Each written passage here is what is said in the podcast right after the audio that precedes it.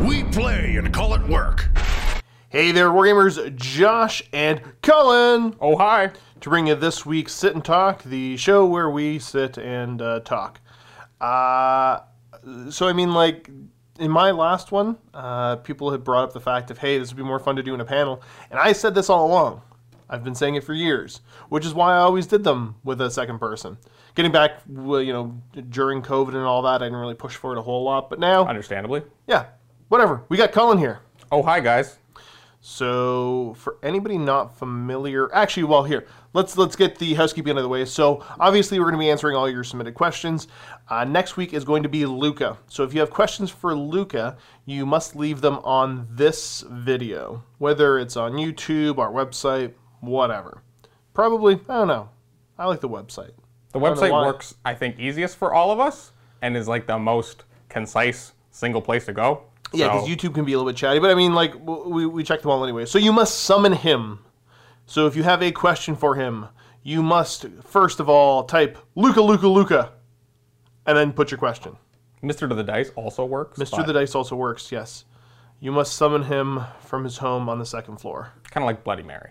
Yeah, yeah, pretty much exactly like that. So, uh, before we jump into this, uh, for anybody not familiar with the Cullen, do you want to tell them who you are, what you do?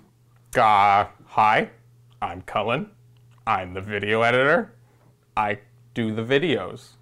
Uh, I used to do like more live stream stuff.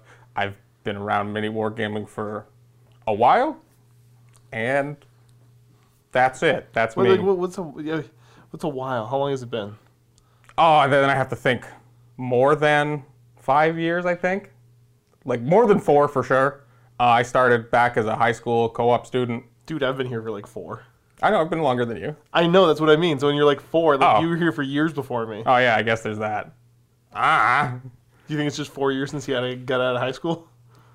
I see that's the problem. The more I think about it, the worse I feel. So I just try not to think about it too much and just You're like, still the youngest person here, though, so you got nothing to feel bad about. yeah, but ugh, turned 25 this year. It's scary.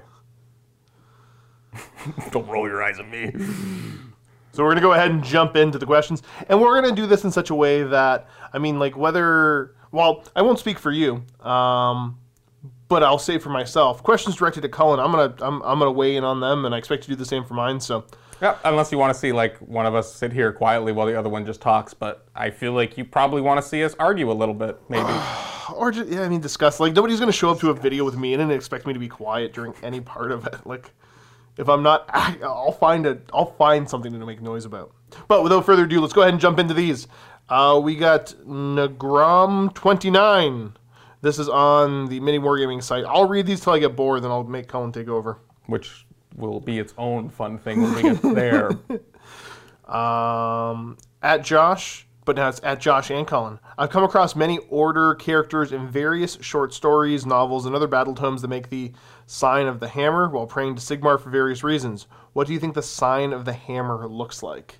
I'm assuming like that's like The- the- almost the- like the sign of the Aquila, like in the other books. Yeah, it's gonna be one of those like what is like the greeting that you do kind of thing.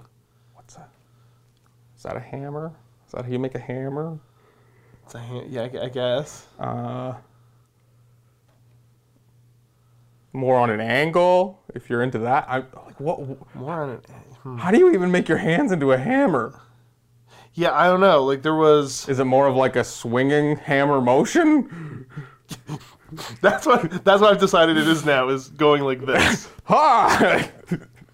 I don't know what the the sign of the hammer would be, because yeah, that's in reference to Age of Sigmar and fantasy.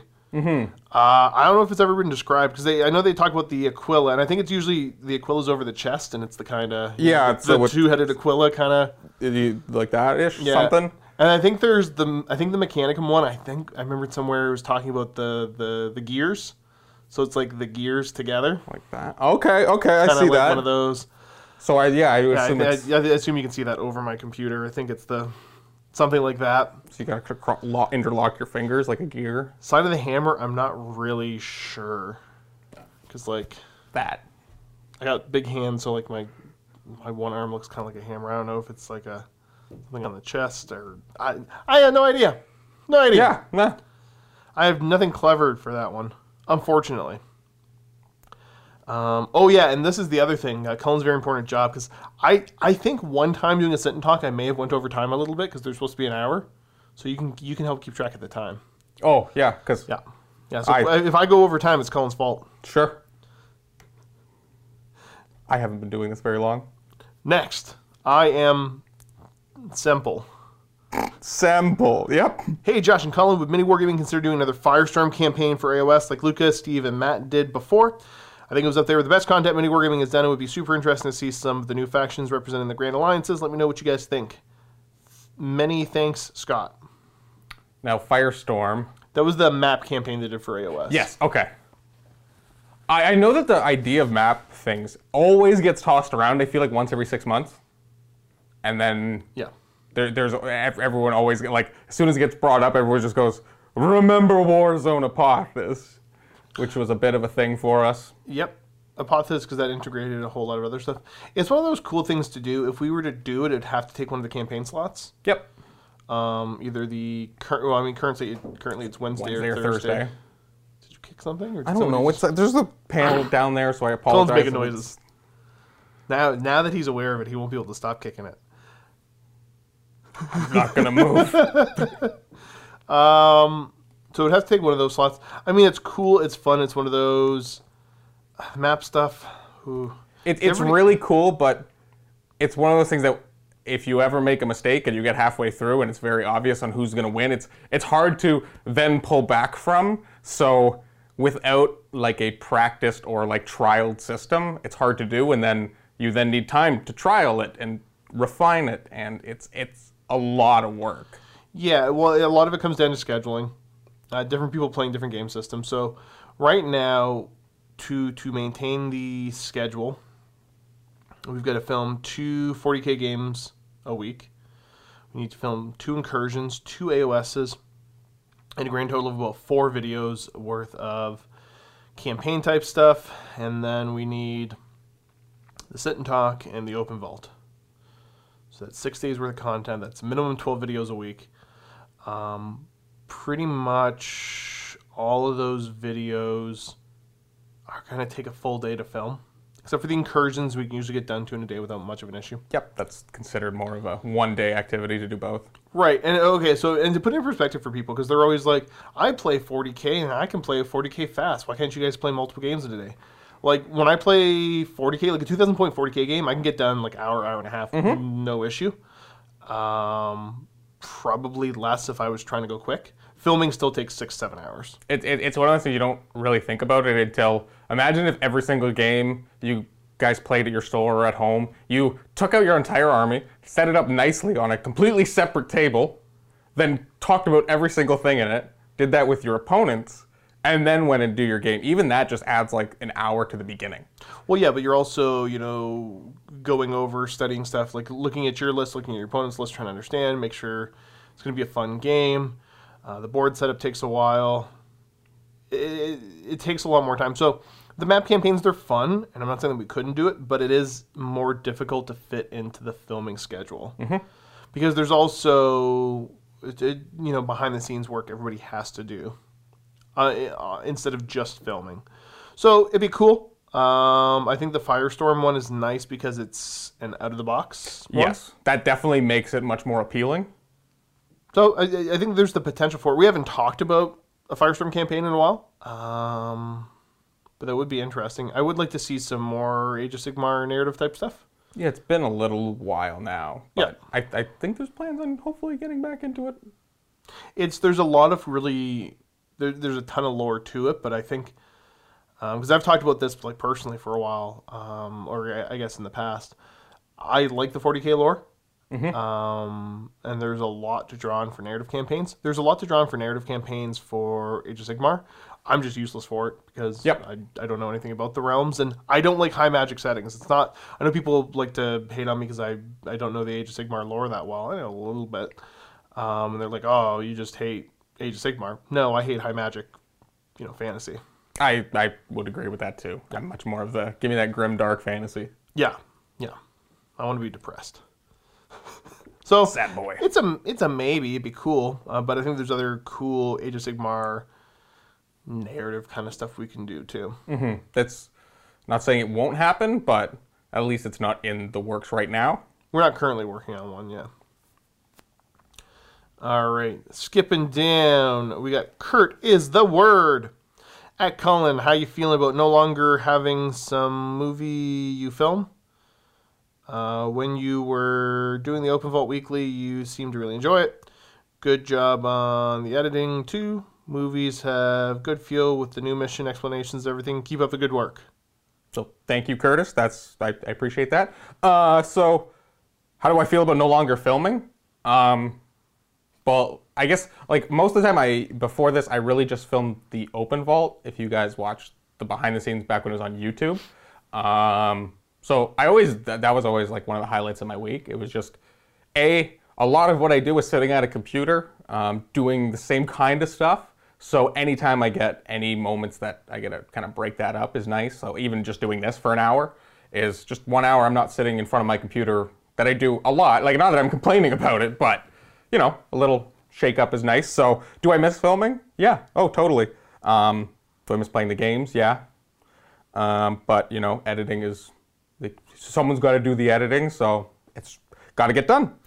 Yeah, because you filmed some bat right? Like you were in bat but you filmed a couple too. Oh yeah, yeah, yeah. I've done not as much 40k. Obviously, way more fantasy back when that was much bigger, but uh, definitely did a little bit of 40k at the beginning of eighth there, and uh, I know that that never really came to anything because uh, there was mixture between army choices and I was still in school, and you know there were there were a lot of life factors at the time, but now I think I've kind of fully committed to uh, jumping back into eighth or ninth. So hopefully you'll see me uh, in a couple more things. Uh, good job in the editing.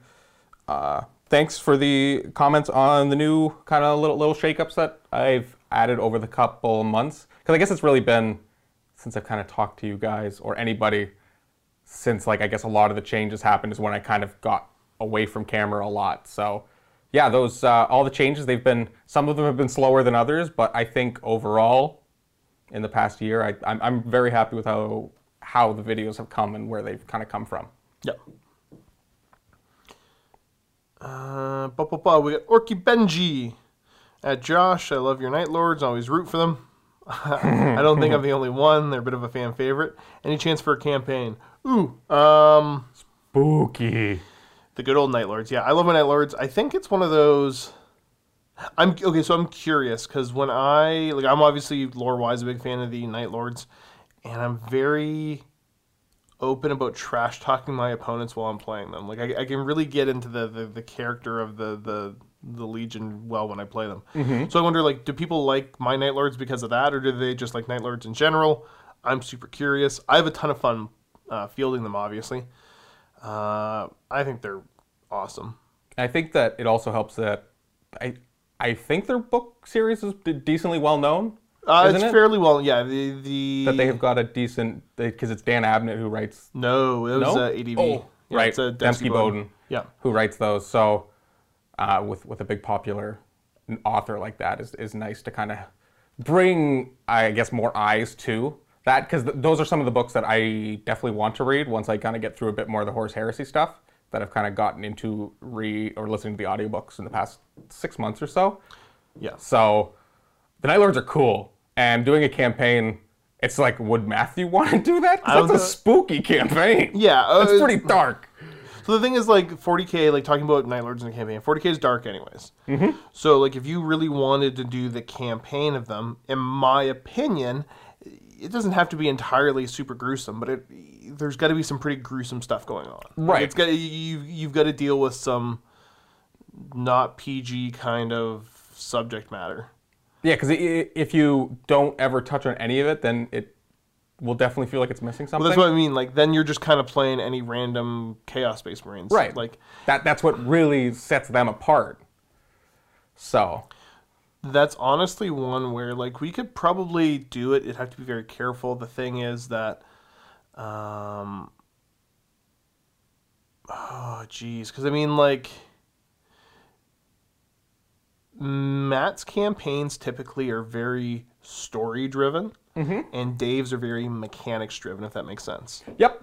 Um, I see so that. I think that if we were to do something really cool with the Night Lords, it would lean more towards Matthew and story stuff. Um, but Matt's a pretty squeamish dude about any kind of gore or anything like that. Exactly. I think uh, I think he said the other day that like Stranger Things is is like his level of what is and scary. even that's still yeah, that, that that's the line. It's uh, yeah, it, he he does not like anything because we were watching. Uh, I- this was way back, and I think we were talking about the idea of like chaos spawn mutations, and like I think it I think it was something that we were working. Oh, I think I was trying to pitch an idea to him for like a creature in one of the campaigns uh, for one of the missions that kind of you know was the shapeshifter kind of thing, and we watched a couple clips from. Uh, not even John Carpenter's the thing, the the newer Oh, thing movie. yeah. Which I mean, like it's gross, but it, it, the CG's kind of weak, and it's and he he could not stomach any. He's like, nope, couldn't even watch any bit of it. So that's the thing where like because hypothetically, like, could I write a Night Lords campaign? Maybe, but then who would play in it? Right. If, if you're the flagship Night Lords player, you would think that it would involve you, not as the GM. Right. So that'd be the kind of tough one. I mean, like, um, having a certain framework to work inside could be interesting.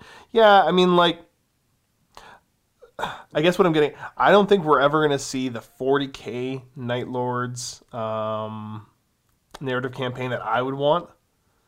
Because I just don't think that that's a, a, a doable thing.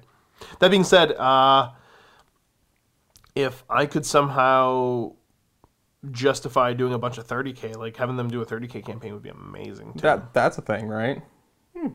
'Cause Legion's still just as awful, but they're they're kind of more under control. Yeah, I because I, guess you can have. There could be a bit more of that dynamic of like the ones that are going a little bit further away from everything. Yeah, well, the, the idea is that you know they haven't broken up into these little war bands. Like they're still terrible, doing thing terrible things on a terrible scale. Mm-hmm. But you could focus on some of the the larger fighting going on. Yeah, oh, that'd be cool. It, it's, it's it's definitely like a, a, a tiptoey kind of thing to make work. I think.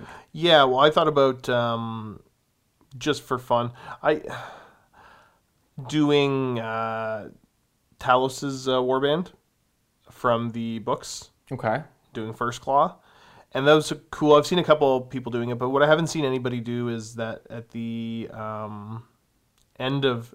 So I guess maybe maybe minor spoiler alerts if you're into the Night Lord stuff. Um, there's another character at the end of the last novel that pops up that I think would be really cool to do his little Oh, okay. uh, retinue of followers, and maybe if I could find a way to integrate that into a campaign, that'd be super cool. Um, but that's like, I don't, I don't even know if I'd want to do that because I'd shy away from it because like the Aaron Dembski Bowden stuff is so well written. Like I, I don't even want to kind of touch that. if right. that It, makes it, sense. it- I'm it's almost that's- like you leave that there, right? yeah, Don't mess with it. It's it's too nice. something right? something inspired by that, but not taking like an actual like character with a name. Oh, you get me thinking about this too much now. I just want to play 30k again. I haven't played 30k in forever. It upsets me. It does. He talks about it a lot. I do. I, well, that, I talk about it around the stu- uh, the uh, studio all the time, but like also in every video I film, like legit. Probably I'm gonna say ninety percent of all 40k and Age of Sigmar videos. I'm like, yo, by the way, Oh, jeez. 30k is pretty sweet, guys. I'm, I'm glad he doesn't just do it to everyone in the office. At least you guys have to deal with it too. No, they love it. They love it. I, I don't know. We gotta we gotta find a way to make it make sense to get some stuff here on the channel. well, we also have a lot of armies here that just kind of sit around that could get some camera time. Really nice 30k armies, but mhm. again, the schedule's tough. Exactly. So, yeah. Okay. Moving on, we got Griff Gang. I, I- my computer's awful. It keeps jumping around. Now that Cullen's almost finished up with the Crimson Fist, best chapter, by the way, will we see him in some more bat reps? Any chance of him showing up with Tau here and there, too? Okay, so yeah, I guess anybody who wouldn't be a vault member, so hasn't seen the open vaults, uh, I've been working on Crimson Fists. Pretty much at the end of quarantine, I I just felt like painting something very very different. I just been on a lot of a, just a bit of a painting burnout and picked up a couple uh, just Primaris characters just to completely do something very different, and uh, was up in the air between Salamanders and Crimson Fists because my favorite color is green and I really like Imperial Fists, the the daunting uh, idea of painting yellow is that's painting power armor yellow really scared me. So I shied away from that. And Luca's a big Luca loves Crimson Fist. So I when I asked him the question, he's like, "You got to do it." And since then, I've kind of dove into that and big fan, finding out more, and it's, it's been great. Um, so will you see me in battle reports? Yes. Um, hopefully, if you're a vault member, you can check out the open vault this week and see the army that I brought in. It's not my full 2,000 points that I've been kind of working towards for the past couple months, but it's like 1,600 points, 16, 1,700 points maybe. Um, about 10 Devastators and 5 Heavy Intercessors away from my 2K list. So you should see some incursions. Um, to be honest, I need to get some practice games off camera before I get on camera. Um, but that's gonna hang out with Luca or Josh or some people at the store. They're Space Marines. You just gotta put them on the table and yeah. I just you know I just want to do a couple before I have to do it on camera and get stressed. No, no, no. so yeah, you you should see some of that soon. Um, any chance Tau? Uh, probably. I, I honestly, that was one of the reasons I never got it done as well. Is Tau in a weird, a weird place in Eighth Edition. Um, so I do really still like them. Um, the collection I currently have is a little bit still old and janky. So I think if I was to do it, like start again, I would completely start again. So I got a lot of fists to paint. So you probably won't be seeing me play Tau uh, for a little while. I think Matt may have low key been interested in the text. I know we're getting some models done Mm-hmm. by the guys. That, I think the FK guys took some of the uh, Tau stuff that we wanted to get done. I think they're doing suits. Okay. I know he definitely mentioned that he wanted to dabble in them. And the again, the issue with them here is the studio collection is very much a sixth and seventh edition army. So not magnetized suits. Most of them are the old squatted suits. Um, I think we do have breachers now, but it, it's definitely could use some both TLC and new models. So Yeah, if they, need, uh, they need fixed up. yeah, so if, if Matt wants to cover them, then uh, hopefully you'll be seeing more of that then. Which that would be super cool. So okay, so you mentioned salamanders and crimson fist. Now I'm curious, why those two? I like green. Okay, so like it could have been any green marines, but you just noticed the fists. Well, the, the salamanders. Oh, sorry, yeah, the I- I, salamanders, I, I guess, and like, it's it's that would be cool to paint because, again, like it's, I'm not, I haven't had too many opportunities to paint fire, so it would be like a good practice in learning to paint fire because you'd have to do it so often. So there's that. Um, doing like learning how to paint the skin properly would be an interesting. I, I mean, with contrast these days, it'd probably be actually a lot easier with Black Templar. But you know, I, I think there's a lot of um, fun skills to learn in that army as well. Um, So that'd be like that. That was purely aesthetic. Yeah, yeah. A, a, a lot of the choices was because I wanted to paint them, Okay. and it was it was more about how to paint them. But I again, I'm really happy I chose Crimson Fist because I found a, a method of painting them that fits the way I prefer to paint really well too. So I think it's been like a, a perfect choice. That's cool. I like it. Crimson fists are super cool. Oh geez. They are. I mean, the, the, that was a lot of people's first, you know, exposure to 40k is that super famous Rogue Trader cover. picture. I know, like it's it, it it's the reason that whenever I do any sort of old, like uh, firstborn Marines, I gotta put a beaky helmet in there, just because that picture and the beak, and it's Yep. I love it. Super cool. Uh, next, we got Big Bang A1. At Josh, watched the Open Vault and was wondering what you would think about doing a Path of Glory against Dave's Blades of Khorne. The Ogres have some really fun Path of Glory mechanics, plus, uh, I think would be really fun matchup. Will the Ogres sate their hunger by feasting on cornflakes, or will the Blades prove too spicy for the fat guys to handle?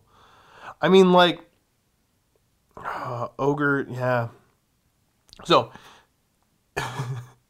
I would do it in a heartbeat.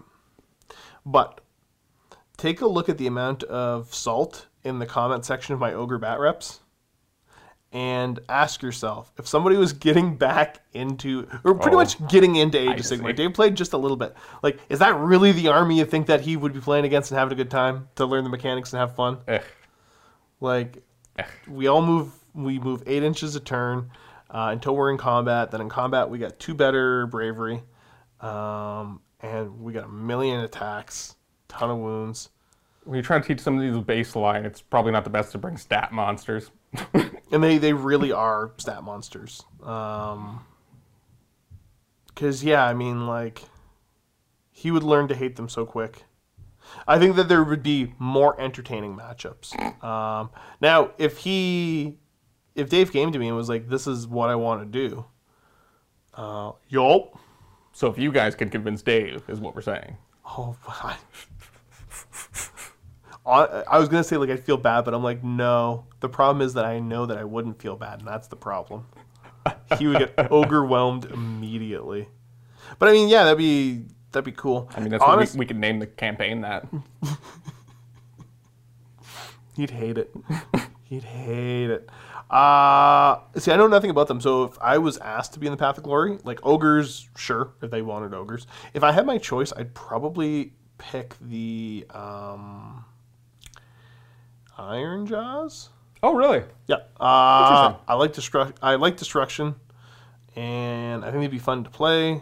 I don't think anybody has been playing them. I don't know if anybody's particularly interested. They've been kind of just sitting for a while.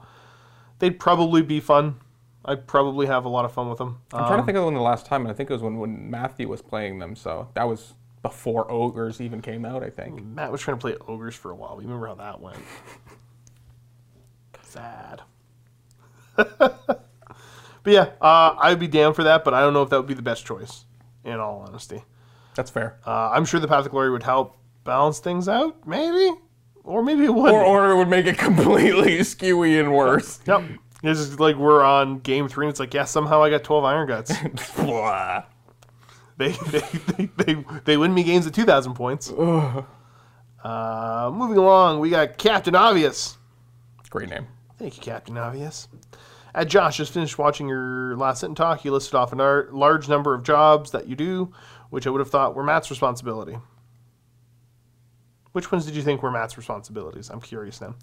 Uh, what responsibilities do Matt and Dave have now if you've taken most of the work off them? Uh, cheers. P.S. Cullen, get back to work. No. Joking. Keep up the good work. Thank you. okay, yeah, so I talked about a number of different things that I do. So, like, the idea is that some of that stuff means that Matt and Dave are more free to film. I think uh, that they are much more hands-on bosses than any other place that I've been. That Yep. a lot of the times at a job, a boss doesn't do the same work as like the line workers, but in this case they do. So a lot of those bossly responsibilities that a, a normal boss I think would take kind of fall to Josh and I mean between Matt and Dave they separate some of those, but Yeah. Um. So I mean, like most of the day to day stuff, like when when certain things pop up, like important company, big kind of stuff. Obviously, you know they they jump into those, do the standard owner type responsibilities. Um, mine's kind of all the day to day stuff that kind of just is the grind. Uh, like talking about scheduling, uh, the building stuff, like the fire stuff and all that. Um, Matt's been spending a lot of time. It gives them a lot more time to work on campaigns, which is where And- I think their their skill set comes in the best. exactly. Um, yeah. Uh, you know what? I'll go on record and say I think I'm better at scheduling and managing stuff than they are. Um, doesn't mean that they're bad at it. I'm just better at it. But they're good at doing a lot of the campaign stuff that I would be absolutely hopeless trying to do. So yeah, it allows them to focus on more of campaign stuff as well as filming regular content, um, continuing to be the faces of the company in certain ways. Um, but then also Matt's been doing a lot of work on the website, on the back end of the website. Yeah, that's been a huge project. Whether or not you've noticed it, there's been huge, huge changes to it that have been mega important to the company. And honestly, stuff that's kind of been building up over the years. So he's put a ton of effort into that. And then Dave's been working very hard on the social media side of things, which again, um, I'm useless on.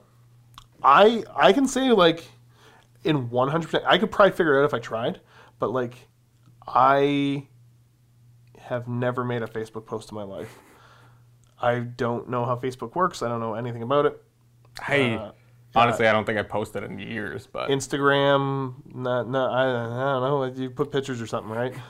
yes. But as far as anything beyond that, I got I don't use any of the social media stuff. It's true. He doesn't. This is this, and this isn't just Josh saying it so you can't find him. Yeah, I'm just not there, and I and it's one of those. It's not like, ha, I'm an old man. I don't know how this works. Like I legitimately like Facebook. Bob, I don't know. Like, uh, is MySpace still a thing? I remember people talking about MySpace. What a what a fun time to be alive that was. So yeah, uh, so Dave's been doing all uh, you know focus on social media stuff, as well as he's been working really hard, working with other companies for our Silver Vault members to get discount codes. Um, so if you're not a Silver Vault member, uh, go ahead. You can go. You can always go to the website and you can see where you would get discount codes too. I think the count of companies right now is up to thirty. I, I kind of remember throwing him throwing out that number, so somewhere close. so- something like that. And um, basically, the idea is if you're a Silver Vault member, um, you get discounts to all these different places, and it's a bunch of different gaming stuff, whether it be terrain, mats, widgets, tons of stuff in there. And the other funny thing is too, um, I got buddies that are Vault members, obviously, and I was talking to them about it, you know, a while ago. Not, most of them didn't realize that they get discount codes to all these places. I think I think when you had brought it up, I literally was like checked on the thing and I was like, I literally I literally just placed an order from that place last week. Crap. Yeah.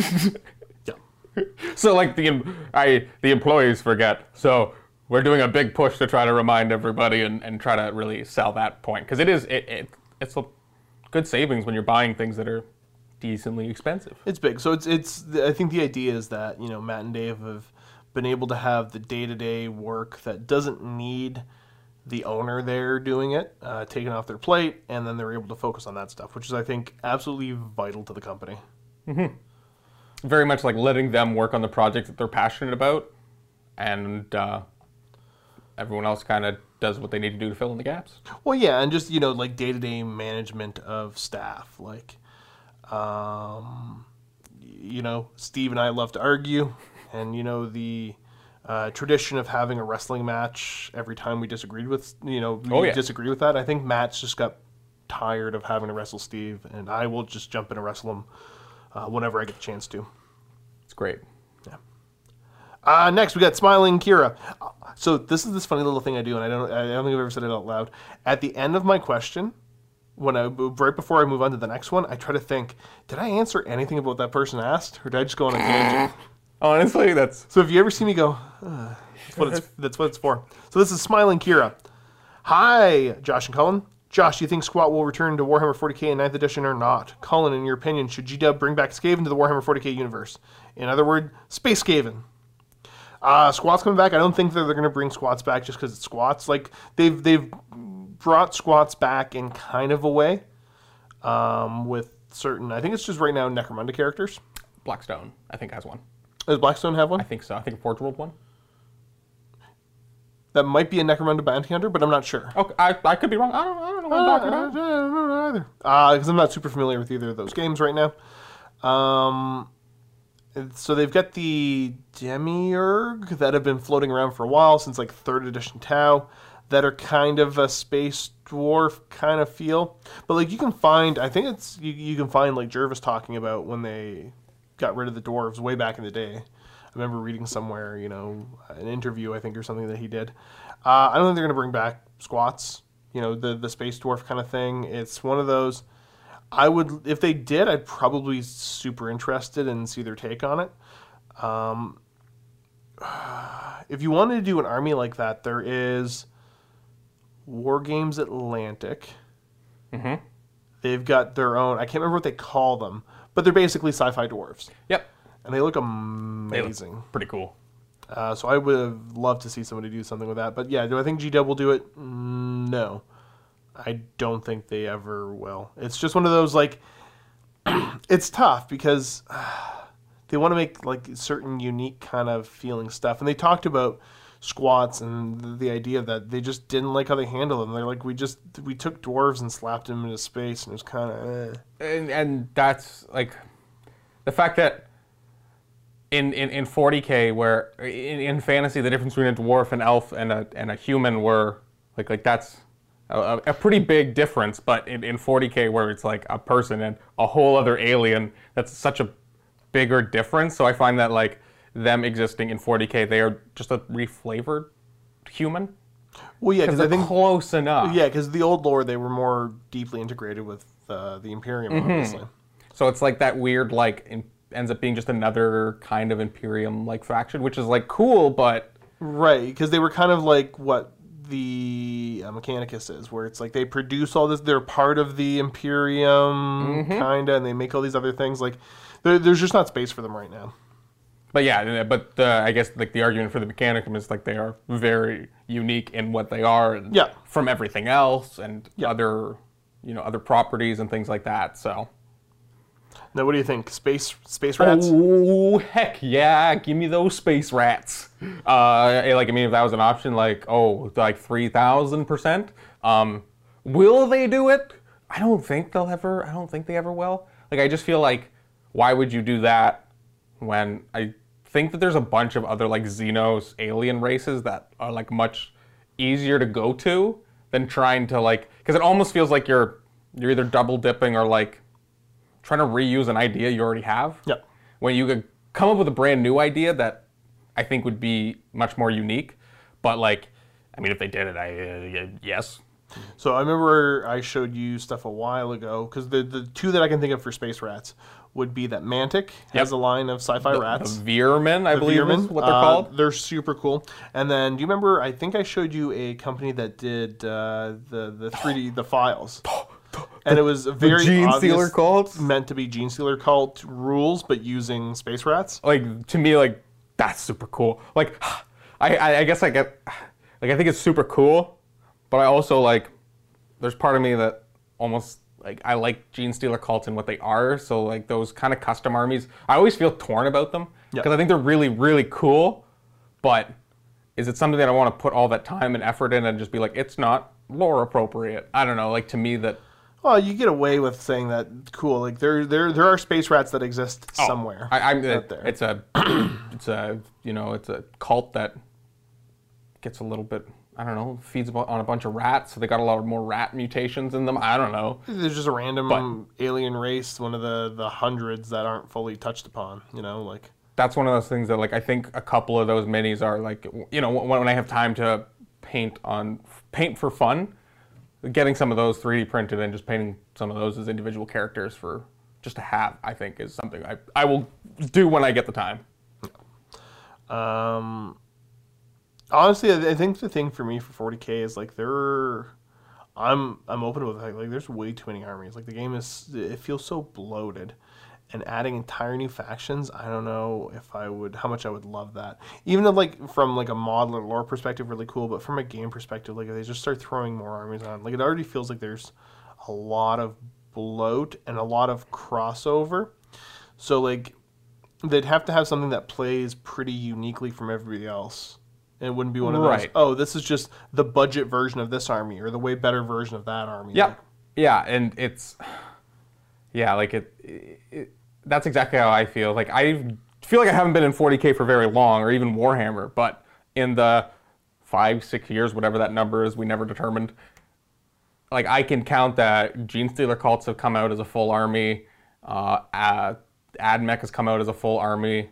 Sisters got a completely new plastic line. Primaris has come out. Death Guard has gotten their own book. Thousand Sons have got their own book now. Like these are all the things that like I kind of think of that when I remember looking on Games Workshop back in the like back six years ago. Those weren't the armies that they had on there. So it feel even though they've kind of existed, they're now like they're full fledged things that. I just feel like there's already so many things, and they've added a lot over the past little while. like, that And, and, uh, like I love to chirp them, but the like the Eldar players, like they're still waiting for Aspect Warriors. Like, Yeah. this is like then and any of these armies that I you know like oh th- those would be cool to paint up and then you're like yeah but I would never want to do it until like their basic troops get replaced or a lot of the model lines get replaced because wh- why, why would I collect these old things? the guard.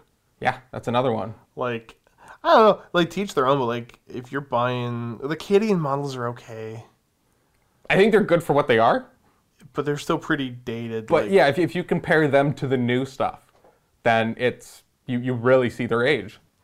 Well, especially if you start to compare like the G Dub ones to some of the aftermarket ones, Mm-hmm. like That that too, right? The fact that all these other companies are starting to catch up and getting competitive with that kind of stuff. So, I, I, see, I don't think it's catch up. I think it's surpassed. Like I think you know you look at what you're able to do for creating a guard army, and even using like the Games Workshop regiments. Like I'll talk Victoria miniatures. Like uh, she's had full lines of a bunch of different ones that you could use for that for years. Like I would not want to be the person that you know is at Games Workshop and like, hey, yeah, all the regiments that we have rules for but no models for. Uh, you want to get working on them and you're like, when all this other stuff already yeah, exists. yeah, because then you, you- you're now in that weird place of like trying to make your own unique thing with an old idea that other people have already used the influence of. So like the go-to, I guess, like artistic reimaginings have probably already been done. yeah, that's rough. Ugh, I never thought of it like that. So that's part of where I'm like, you know what? Like if they if they added another faction in without kind of shoring up some of this other stuff I'm talking about, I mean, like it's not my company. I'm, I'm just some random Canadian dude ranting on the internet. Uh, I don't think my opinion actually is worth a whole lot, but I'd be pretty disappointed. Like I'd be disappointed in them as a company and really start to question, like, hey, you know, uh, is it worth collecting some of these older armies that aren't going to get any love for like ten years or more? Right, because honestly, like, in my opinion, I feel like I'm already almost there with, like, I and in no way do I want to like poo on like Necromunda, Warcry, all those other specialty games. But you see all the miniature lines that come out, and you're like, but if that was that was Aspect Warriors, or if that was this, right? Just Yep. those, that that resource management and, and using the resources. So I feel like they're already again doing a lot of other things. Yeah, they've got a lot on the go. So the, with Games Workshop being even the behemoth they are, no, not new armies. That that, that would be madness. Let's uh let's keep updating those Xenos armies. yeah. Uh, next we got well, they got uh, Primaris lieutenants to make too. Stop. Stop. Stop putting those in box sets. Like the, the, the new Combat Patrol box set, like I literally almost want to buy that, but like why didn't that come out three months ago? Because I now own both of those individual characters. And you're like, sure, I'll get another apothecary. But then I, I don't, I already have, I think, five lieutenants unpainted, and I have three painted. Like, how many lieutenants does one need? I don't know. I I've been too scared to check to see if the Deathwatch are going to get access to them. So maybe I could use. Uh, he's in the new Deathwatch box. Oh yeah, so it is for sure. Yeah, he, You, you want some lieutenants, John? I kind of do actually. Okay, next we got Mylan. Now, okay, so uh, you you haven't really played against Dave, but you have you heard how he you, you- have you heard how he talks the how would you look at that kind of stuff? Like I like to tease him about it because he picked it off of uh, Tom Shuby. So this is the this I was making fun of him uh, in the other the other day about it. So I guess this is I, I know what video you're referencing. the Night Lords one. No, no, no. But would you look at that? But yeah. So at Josh, would you look at that? Cullen's back in the sit and talk. Would you look at that? How do you like it, Josh? Seems like Khorne wants it. He wants Cullen back. You like that, Josh? I find that hilarious. I don't know why. but uh, so when Is that is, is that a quote from Dave? No, it's not. But like, I was making fun of the way. All right, so we're back. The, Oops. the battery died there. So if we did lose any of that, I apologize. Um, it's one of those things. I can blame the kid that went to film school. Honestly, guys. So I'll, I'll, I'll be. I forgot that our batteries lied. when I put up the camera, I was like, "Oh, it's 120 minutes. It's two hours. It's an hour-long show. It'll be fine." Forgetting that I don't use these cameras every day, and that number it don't last that long. No, no, no, not at all. Uh, yeah, but anyway, so it was the. I think I really started doing to him in the Black Legion versus Night Lords Incursion game. Okay. because it's just you know because he says it enough and I've heard it enough that you know I just started uh, you know when I'd roll my hits or whatever my saves. Would you look at that, Dave? Do you like it? Made my charge. Oh, Khorne wants it. So yeah, I just had fun making fun of him for that. Oh, so I assume Mylan has watched that video. Uh, Rogue, hey Cullen, will we be seeing you playing a game, playing games anytime soon? Yes. Let me practice, and yes. Uh, Z10 Nando. What's up, Josh? You feel you're in the sweet spot with your two AOS armies, one full shooting, the other full melee.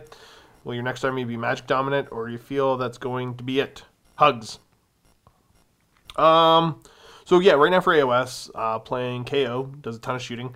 Ogres can do both because I got a shooty ogre list that is actually pretty The- effective. is that the underguts? The Underguts, yeah, uh, do some really solid shooting, but they're they're a pretty melee based army. Um, today I played my first full game, um, my second game ever of Sons of Behemat. Yo, guys, this, you're, you're, gonna, you're gonna. It's gonna come out Tuesday. Yeah, Just watch it. It's funny. it's really good actually. Just, just at least for the army showcases. Yeah, actually, yeah, yeah, that's true. Uh, you know what? Uh, uh, it worked better than it should. I bet it did. I bet it did. And I know you don't know what we're talking about, but when you see it, you'll know. Yeah. Um, so uh, as far as like a magic dominant army, no, I don't want that nerd stuff. Ah, the, like the magic, Boring. the magic dominant armies in AOS is like Tzeentch. Tzeentch. There's there's uh, there's other ones I'm It's like sure. but- Skaven's got some decent magic, and I'm sure the elves are good. But Actually, you know what? I think the other game that goes out next week, I play a, a magic feeling ogre army. oh, I, I played the uh, oh, the fire belly thingies, right? The butchers and slaughtermaster. Okay, right. Oh yeah, yeah, the other guys. So yeah, actually, I did bring one where the only leaders I had were three butchers and a slaughtermaster. Rar. Yeah, so that was kind of funny. Eat Um, the meat. But yeah, as far as different AOS armies, like I'm. Uh, the tough thing is that there's just. I gotta really enjoy the models and the, you know, first of all to get interested in the playstyle. If I had to pick up another one, you know, because now I'm, I'm counting myself as three because I got the Sons. Yeah, I was gonna say like this. This comment is obviously before the Sons stuff. Well, because it was back and forth. Because Steve and I talked in the game that we played about the fact that he dibs to the Sons before I was back to filming. Does that count? How does that work? I'm just gonna keep playing. I'm like, yeah, I I don't even want to get. Into I don't care if argu- you play them or not. I sit and watch those arguments, and I'm like, I'm just happy I don't got any stakes in this. That's fair. Stop kicking this me. Yeah, as far as magic dominant armies, no, I hate it because I can't keep track of spells, who's got what, and what buffs are where. Like I could just get tokens and stuff, but no, I don't want tokens. I want to smash. We're just here to kill stuff, breaking Not breaking being- terrain pieces and yeah, not being nerds. Uh, we got Ogre Rot Five. Will Vito be back? Missed the Thousand Sons bat reps.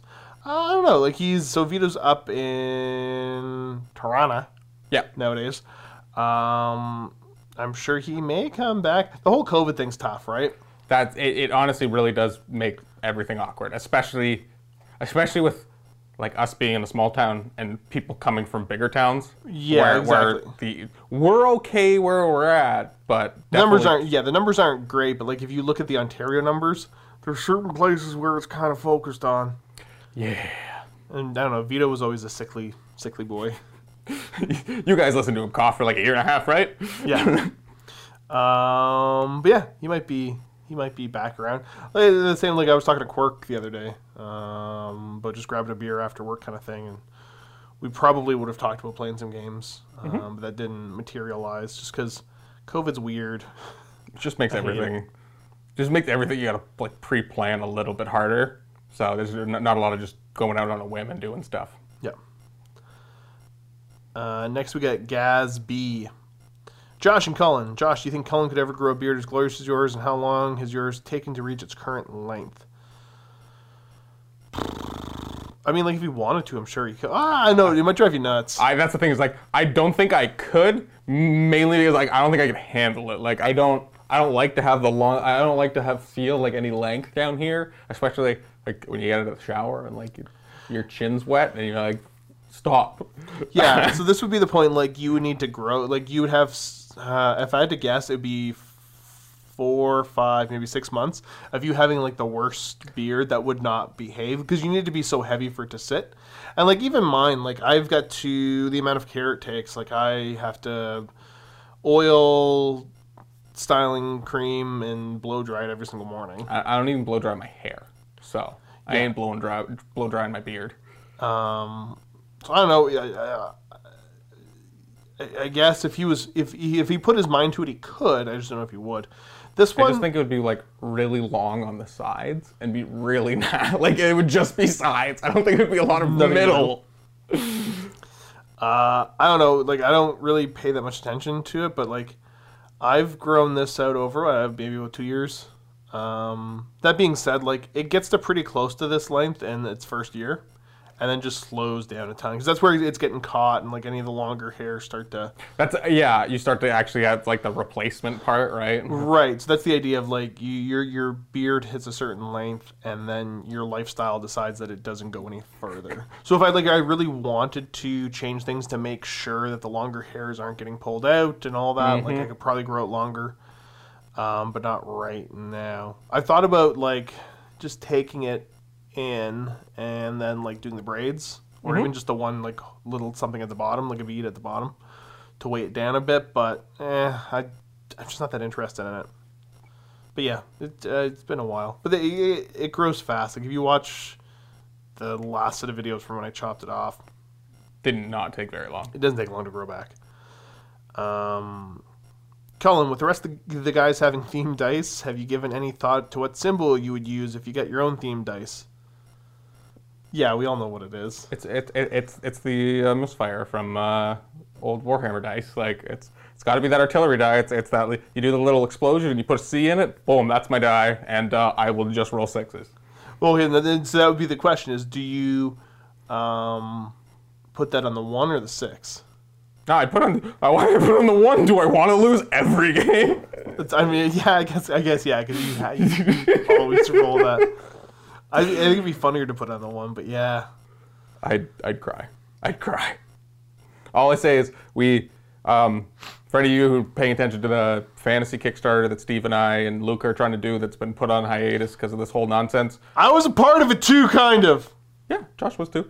The, uh, what I will say is we got one game filmed before we couldn't. Um, but oh boy, when that game comes out, I mean, yeah, I'm not actually, you know, fussed about it at all. I will say I wasn't invited to that fantasy thing, but it kind of makes sense. It- talking to Steve, the funny thing is talking to Steve about it. Uh, he forgot that I played fantasy. He was like, "You played like once or twice from any wargaming." I'm like, "I was Yeah, one of the regular content producers." it's true, right? I remember him saying that. You're just kind of like, "N- what?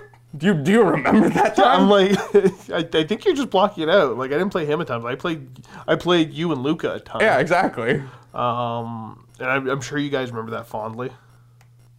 So many ogres. So many ogres. Well, like, okay, so how long did it take you to figure out how to beat the ogres? Stop. Hate it. I'm sure Luca. Yeah, I think Luca beat them once, but he like conceded twice in the game. Beat them. That Like, he, he game. quit twice. Oh, fantasy's fun. Okay, we got Miso Miso up next. Josh and Cullen. Josh, I once heard you say something about having an injured leg or knee. Did I hear that right? Somebody who has a bad. Yeah. Took an arrow to the knee. As somebody who has a bad hip, uh, I have a lot of sympathy for you. Do you have a, Do you do any corrective exercises to help? My I assume, like I assume you're a physician is what that you're going for there, but it kind of like I almost read it as psychic. That's what I'm thinking. That's not the right spelling for My psychic gave me a few you- exercises. That's an interesting guy psychic. and they help a bit, but it's too difficult to be consistent. Yeah. Okay, so uh, I think it's part of like my origin story because I did a little bit of tabletop gaming starting when I was about 14, 15. Uh, but I got more heavily into it because the day after my 16th birthday, I snapped my leg in half playing football. Um, snapped. Yeah, so I it was one of those like team sports I was never super interested in. Like I played them all as a kid, mm-hmm. like, the- well, like baseball, hockey kind of stuff, soccer as a kid. The classic uh, house league your parents put you in, right? that kind of stuff yeah and it was so i was yeah so 16 so grade 11 beginning of grade 11 hmm. because i'm a september baby and my uh, the, the football coach at the high school because i was a bit uh, like uh, surprise surprise i was always a big kid and I had done judo for years and years and years, so I was pretty good at tossing people around. So he, he, had been encouraging me since grade nine, like, "Hey, come out, you know, play football, and I had no interest. And so finally, you know, grade eleven, I decided to do it, and it was like two weeks after joining the team. Uh, it was the first. I didn't get to play a game. Like it was the first. That's the worst part. It was the first uh, scrimmage against uh, uh, one of the other local high schools, but not like an actual game, and just kind of weird play. Um, I was right side offensive tackle, and just I made my hit. Somebody on the other side didn't make their hit. People fell, blew through my leg, and so it was compound fractured tib fib. Um, so completely broke, snapped it in half, bones popped out, and then I was in a cast for uh, seven, eight months. So didn't actually have anything, you know, put into my leg, but definitely like I lost some length on that leg, so my back and my hips are all out of whack. My leg's constantly sore. like I got a big gnarly scar on it that like Oh, it looks it looks like I got bit by a shark. Yeah, it's it, it's bad looking. Yeah, well, like, like really- like it doesn't look like it's clearly not the surgery scar. 'Cause Well, it's partially the surgery scar. So what they did is the hole that my bones popped out, they opened that up bigger and did the surgery through there. So like I had like a uh, toonie, large coin size hole in my leg for months and months because there was nothing to stitch back together, right? Yep. So what they did is they cut a window out of my cast and they would just take the window out once a week and a nurse would have to you know clean it up and make sure it wasn't getting you know really badly infected. yeah. Ugh. Um, so like I got a big dent in my leg too. It's like uber painful all the time. Um, like it's just a big lump of scar tissue. So yeah, uh, I hear you like hip injuries and all that. I will say like I healed up kind of like I can still walk. I got a I got a really weird kind of walk. Like it's not It's that proper. It's not a proper stride because one leg's shorter than the other. Um, but yeah, any soft tissue injuries are the ones that scare me more, like um, ACLs and that kind of stuff. Like, And I mean, like you were you were you were 16 at the time. I was 16. So like, you are not. And obviously, things happen to people when they're young, but I mean, you you recover so much better. Had that have happened five, ten years down the line, whole different story, right? entirely like different story. Yeah, and so that's where I don't have any like metal in my leg. Like they never did any of that kind of stuff. Um, honestly, the worst part about it was uh, I, I found out that I was uh, deathly allergic to morphine. Like you literally almost died. Yeah, so that's kind of that was kind of rocky. Uh, but the thing about that is that it got me into doing more wargaming, tabletop kind of stuff, um, because I couldn't- do anything yeah, else. like couch locked. hundred percent, yeah. Um, And Welland's, I mean, a city, so there's public transit, but not amazing. yeah, no, like well, but like I had a, like a full like top of my hip down to the tips of my toes cast for four of those Oh, months. yeah. Like it was like a 20, 20 25 pound cast because it was plaster with fiberglass on top. So like, I wasn't going anywhere, but it, you know my gaming buddies were the ones that were hanging out more than anything else. So even after I got the cast off, I'm like, hey, guess what? Football's not for me. Not interested in going back doing that again. Like, yeah, the coach is like, hey, and you're like, get away from me. no, stay away. Um, so yeah, that that kind of led me into getting more and more into the tabletop stuff. So that's my, you know, there there's my tabletop background story that you didn't ask for, but you had to uh, listen to anyways. You asked a auxiliary question that ended up there. Yeah, well, it's one of those like I, I just go through the full thing because otherwise I'm gonna get a you know a half It dozen only emails. spawns more, right? Right. So that that should be most of it. But it, again, this is my chance to say because I try to say it in most of the videos. Like if you ever want to email me anything, Josh at miniwargaming.com, I'm usually down to talk about whatever. Because why not? So Cullen, are you missing being in battle reports? Yes. I can't remember. Did you go to college and finish before working at Mini Wargaming and study video? So, I started when I first started at Mini Wargaming. I was a co-op student, then got a job the summer before I moved away for school, and then worked every summer because I had I'd moved to Toronto, uh, and then come back for the summer, living at just staying at my parents' house. Um, so then I did that all four years, and now I'm back. So school's done. I'm here. Um, and yes, I did study video. I went to a Toronto school for film. Uh, and are you making any videos on the side at any moment? Do you want to make any in the future? Uh, of course. Um, I so while I do the video editing, I have like a small business where I do uh, real estate photography and videography. So that's just kind of like my side business of just brings in pretty much can help me buy the models and, and you know that just a little bit of extra income, and again, just I get to use my camera and that kind of stuff. So uh, when- whenever I can, um, like for example, I just uh, I just shot my cousin's wedding a couple months ago. So once the Crimson Fists are done, that's actually like the next project I have to work on is an editing project.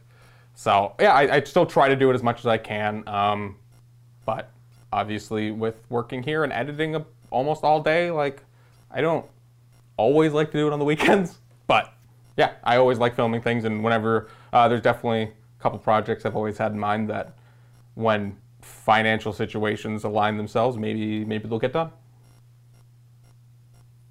That's what I got. Cool. That's that was the three asked by Miso Miso for me.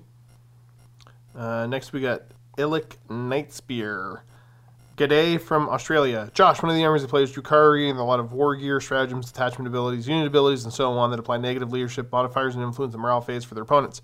However, in addition to the 9th edition uh, morale phase changes, I find that most factions of the game have arbitrary abilities that provide bonuses to their leadership test or allow leadership test rerolls that make the morale phase strategy pretty ineffective. As a Night Lords player who's familiar with the morale phase strategy, how do you think this strategy can be used effectively, or do you think GW could change this strategy to more effective? Yeah. So okay, the, the, for me, it's not even like the other factions' abilities; it's the fundamental changes they made to the morale phase. In that before it was when you did your check, that would also tell you how many guys ran. So there was a degree of control over it. I, I didn't love the mechanic, but you could tell that like the Night Lords rules were written with that in mind. Yep.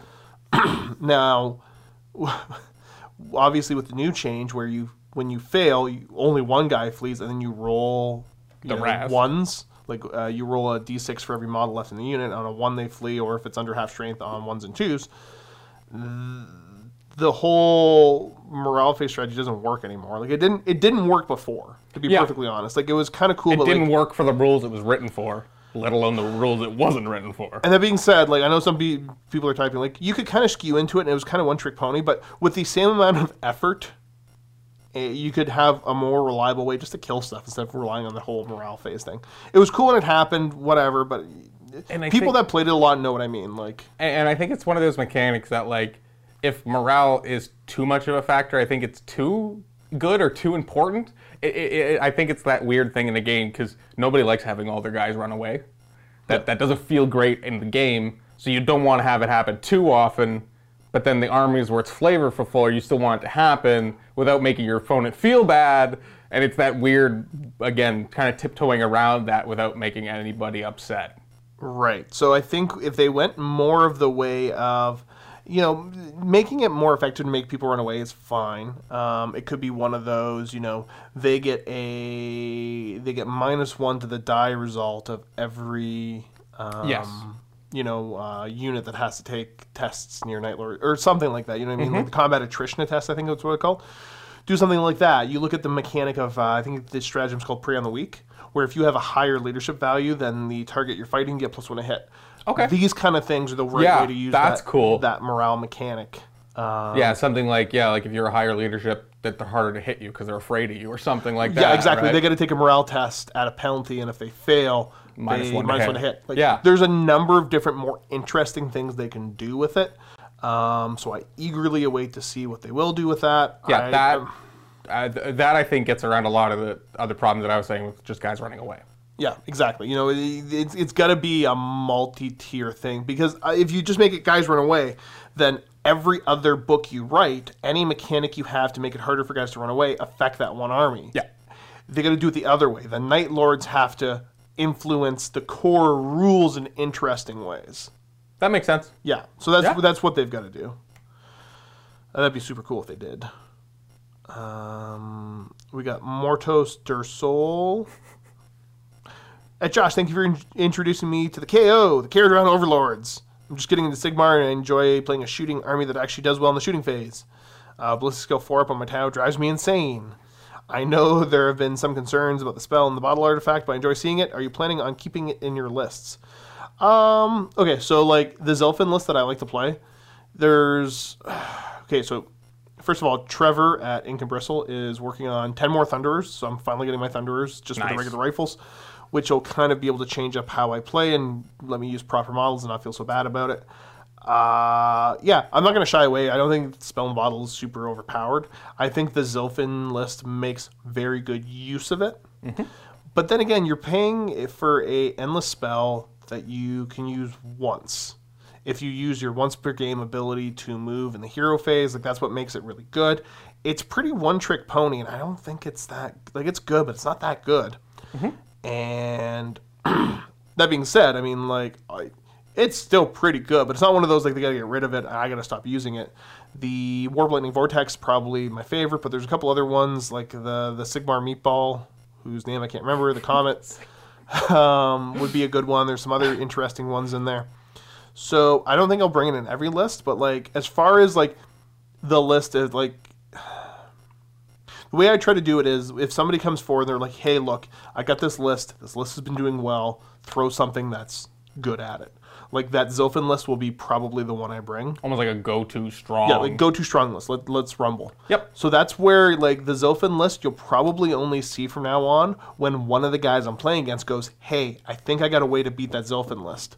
Which is actually the last game that Matt and I played. That's what we did. Is that Okay. You know, I had well, I I had said, "Hey, I want to try the Zilfin list again." I, it's pretty close to where I want it to be, even though I played it like once or twice before.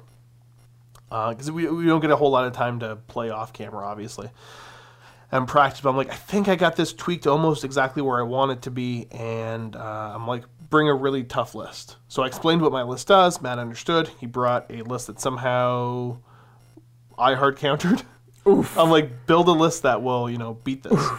Or give it a really good fight, like bring a really competitive list.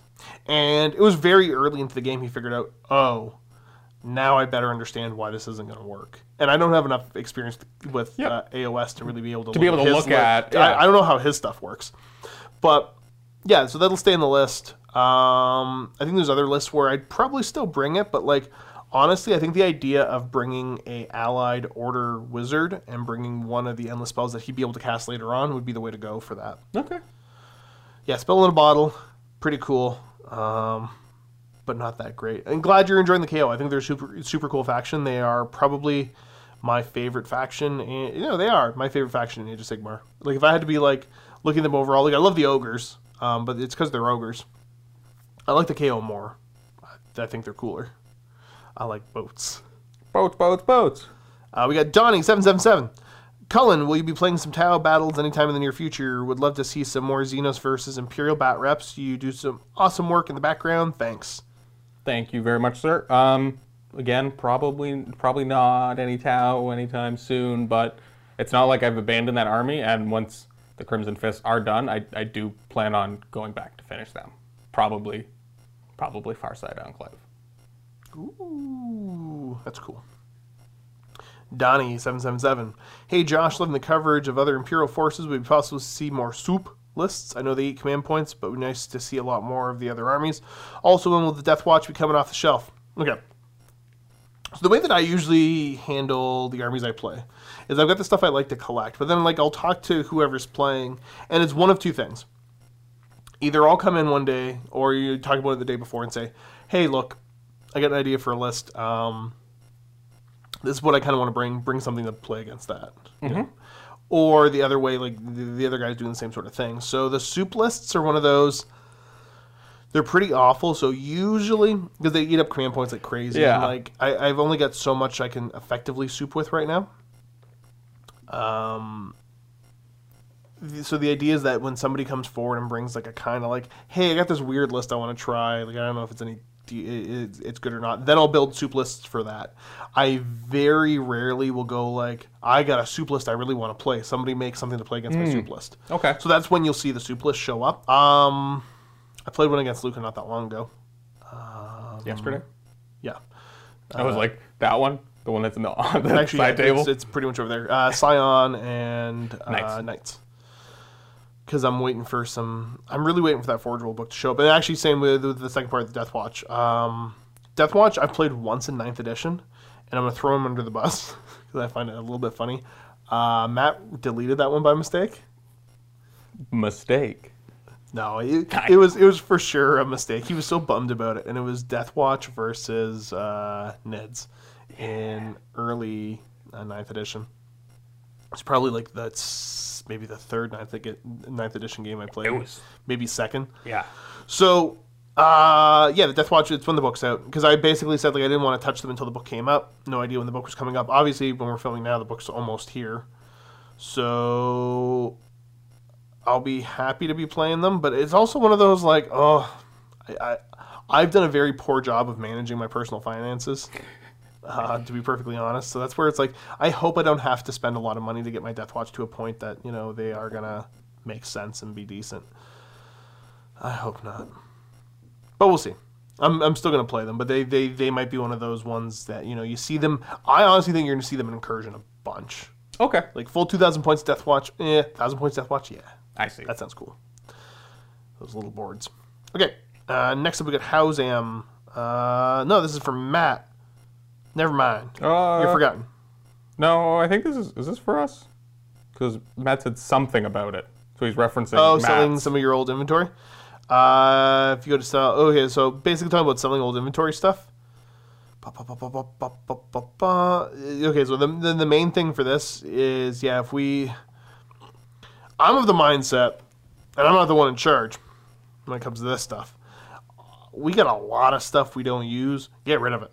It's We got- up space. We have a lot, Uh. and like, and it's been years of collecting things, and you know, it, it's there's been so many different philosophies when collecting armies over the years between just buy it, uh, buying it, getting painted up by individuals, buying and getting painted up by a bunch of different painters. So there's been so many different things in some of those collections, because these are.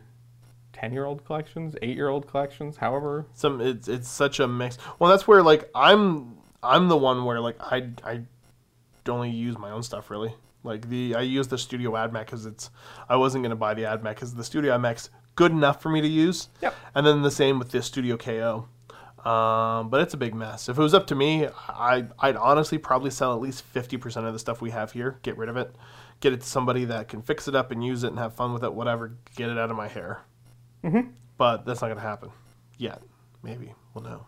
Who Maybe, knows? We'll see. Yeah, all that old, old Warmachine Horde stuff. We're not gonna cover that anytime soon. Yeah, we got a we got a back room that's full of a lot of old stuff. yep. Oh, So it's a scary back room of like, I think a lot of people would be, uh, I don't even know, like like excited to see like just this this mountain of stuff, but it's it's terrifying. yeah. Uh, next up, we got Mylan again. At Josh, I've got to say I'm immensely grateful to you for everything you've done for Horus Heresy and the Night Lords in particular over the last few years. Well, thank you. That's very kind. I love that game system. I used to be very negative on the Night Lords. I believe Night Lords were cowards, criminals, and overall just a legion of losers. Even more so than the Black Legion. No, they're the worst of the worst. I don't get. Like, I joke about it, but like, how can anybody cheer for the Black Legion? Like, they, they are. I don't know, Abaddon's pretty cool, but like I only now, I say not. that I only say that knowing only 30k Abaddon. Oh, 30k, I don't- I don't 30k know. Abaddon, pretty cool. I don't know anything about 40k Abaddon. 30k Abaddon, cool dude, cool dude. So I, I eh, m- maybe a year from now I'll be like, why did I ever say that? I don't know. So I don't know enough pop culture references. Like, it's like if I met somebody and they're like, "Hey, you know, like like people like Black Legion, like knowing the lore, how it all works. Like, if somebody came to you tomorrow and was like, "Hey, you know what? Like, I just, you know, David Hasselhoff in the last couple of years seems like a really awesome guy, and I'm just, you know, super like this guy's awesome." You're just Like like, maybe if you were cheering for them right from the get go, but uh, who cares? They're they're not relevant. They're awful. Ugh. Nobody cares. It's Black Legion, and then something happened. Something monumental happened, and it completely changed my opinion on the Night Lords. I was kicked in the head by a horse. I like that. It's pretty good. Yeah, the Night Lords are the it, it, uh, the Night Lords are written in such a way that it, it's a lot of fun to hate on them. It's a lot of fun to root for them. It's just they're they're they're written in a way that I find very entertaining one way or another. And the Black Legion for me is pretty much the opposite. Uh, honestly, if I started reading more of the ADB uh, Black Legion stuff, I'd probably like them a little bit more. But no, I like where I'm at for chirping them. yeah, honestly, it, it's you can you can really align yourself with depending on what books and things you read, but like, who's got time to read all those books? You can only read so many. Many books. I don't know why did I why did I bring up David Hasselhoff of all people? I- I'm just trying to think of something I- where I'm like, who, Sure. somebody who hasn't done anything To be honest, in years. the last thing I remember David Hasselhoff in was the SpongeBob movie. Okay, yeah, That's this uh, like that's what I see in my head when I think of David Hasselhoff was like him running or like him like with SpongeBob and Patrick on his back. yeah, Like that's yeah. That's the Thirteenth Black Crusade. SpongeBob movie. Of cool, I guess. just flying through. Can someone make that? Can someone make like like replace like a, a chaos battle cruiser with just the David Hasselhoff from the SpongeBob movie? Please. Uh, mentality. Josh and Cullen, will you please leave a comment for Luca? You know, I'll leave a comment for him. Like on this video? Yeah, I guess so. I'll leave one for him. Sure. You gonna ask him a question? I'll try to remember. Ah, maybe I should make a fake account. But like one that he should realize is me. Yeah, that's true. Hmm. Um, Xeno Scum. Well, hello, Xeno Scum. Question: Hi, Mini Wargaming, longtime fan. Your narrative campaigns got me into Mini Wargaming. Question is: With Vito having left Mini Wargaming, is there any plan to continue or restart the Necromunda narrative campaign with a different producer? As far as I know, that's more of a Matt question. I got no idea. I haven't heard him talk about it. I know that I there is no plans to return to the one that they had left unfinished. Whether they will do another one, I don't know. Mm-hmm. Yeah, I'm not sure what he's got planned for it. I don't know. The new Plague Doctor model from Necromunda looks cool. He looks super cool. It's Kurt, Appropriate timing you. Yes. for a big mask. Hey, Cullen, it's been a while since I saw you play Skaven. I'm slowly growing my 8th edition army because it's such a fun game. What's your favorite Skaven unit slash model and why? Can be lore or rules related. Also, I'm looking to get a Vermin Lord kit. What's your favorite Vermin Lord build slash model? So, Vermin Lord first. To be honest, I've never actually fielded one. Uh, I have one that uh, I got when I bought somebody who was getting out of AOS's army. So, like, I do have a Vermin Lord. He actually magnetized it all, so I could do it any way I want. Um, I just have not got around to painting it. Uh, I, got, I do have to strip it, and I think that's what's like scaring me. Is it's such a big model with delicate pieces, and I know that it wouldn't take a lot of effort to strip it because it's not like heavily caked in paint. But I just haven't gotten there yet. But I do love that model. I love for looks alone the Warp Seer, the one who has the the globe, um, and he's like a Gray Seer. So I, I've always loved the Gray Seers and the fact that it's like a, a Vermin Lord Gray Seer sweet. And the fact that you can throw the globe is cool too. Um, favorite unit or model? So I guess unit is probably Storm Vermin. I just think that that is a, that it is a great kit, both for like the Skaven aesthetic and the look of fantasy and how well that kit ranks up. Uh, I love it. Uh, I think that's super cool. Like the like the elite, the elite rats are still not great, uh, and like like their stat lines are not different, and it's funny other than initiative and I think leadership, but everything else is the same. So our weapon skills better, but uh, and then model is the Lord Nurglitch model. I love the big fat rat on a big fat rat. Such a great old school model, and uh, I recently painted one up within the past year, and that was that was one of those models I saw it, and I hadn't seen it before, and I was like, I have to own that. Then found it on like an actual reselling Canadian old models, and it was like really good price. So it was just like, well, great timing for me to find it, buy it, paint it up, great. Rats. I like it. Yeah, they are cool. That Storm Vermin kit is cool. I didn't realize that that'd, that'd be your favorite though. I thought you would have picked like the Doom Wheel or something. No, I, I love a Doom Wheel. Oh man, no, I think it's the Hell Pit Abomination. Dang it. like the Hell Pit Abomination's just ridiculously amazing. Ah, I could sit here and talk about rats forever. So, I'll, I'll, I'll say like, unit is Storm Vermin, kit is Hell Pit Abomination, character is Nurglitch. ha ha. Rich Rich One. Hey Cullen, I always enjoyed watching your fantasy bat reps together with Steve. Thank Have you. thought about starting a 40k army and show up on some bat reps? Talked about that one. Mm-hmm. Uh, as there are no artillery dice in 40k and hence no risk of misfire, please consider doing so. Uh, by the way, don't uh, please don't overcharge your plasma. I see all the ones coming to compensate for the misfire. Yeah, I was actually I didn't even read the end of your comment there. I'm like, well, technically plasma, but I have zero. Uh, I guess want to do that right now. I have some Hellblasters from. Uh, was it Darken, Dark Imperium?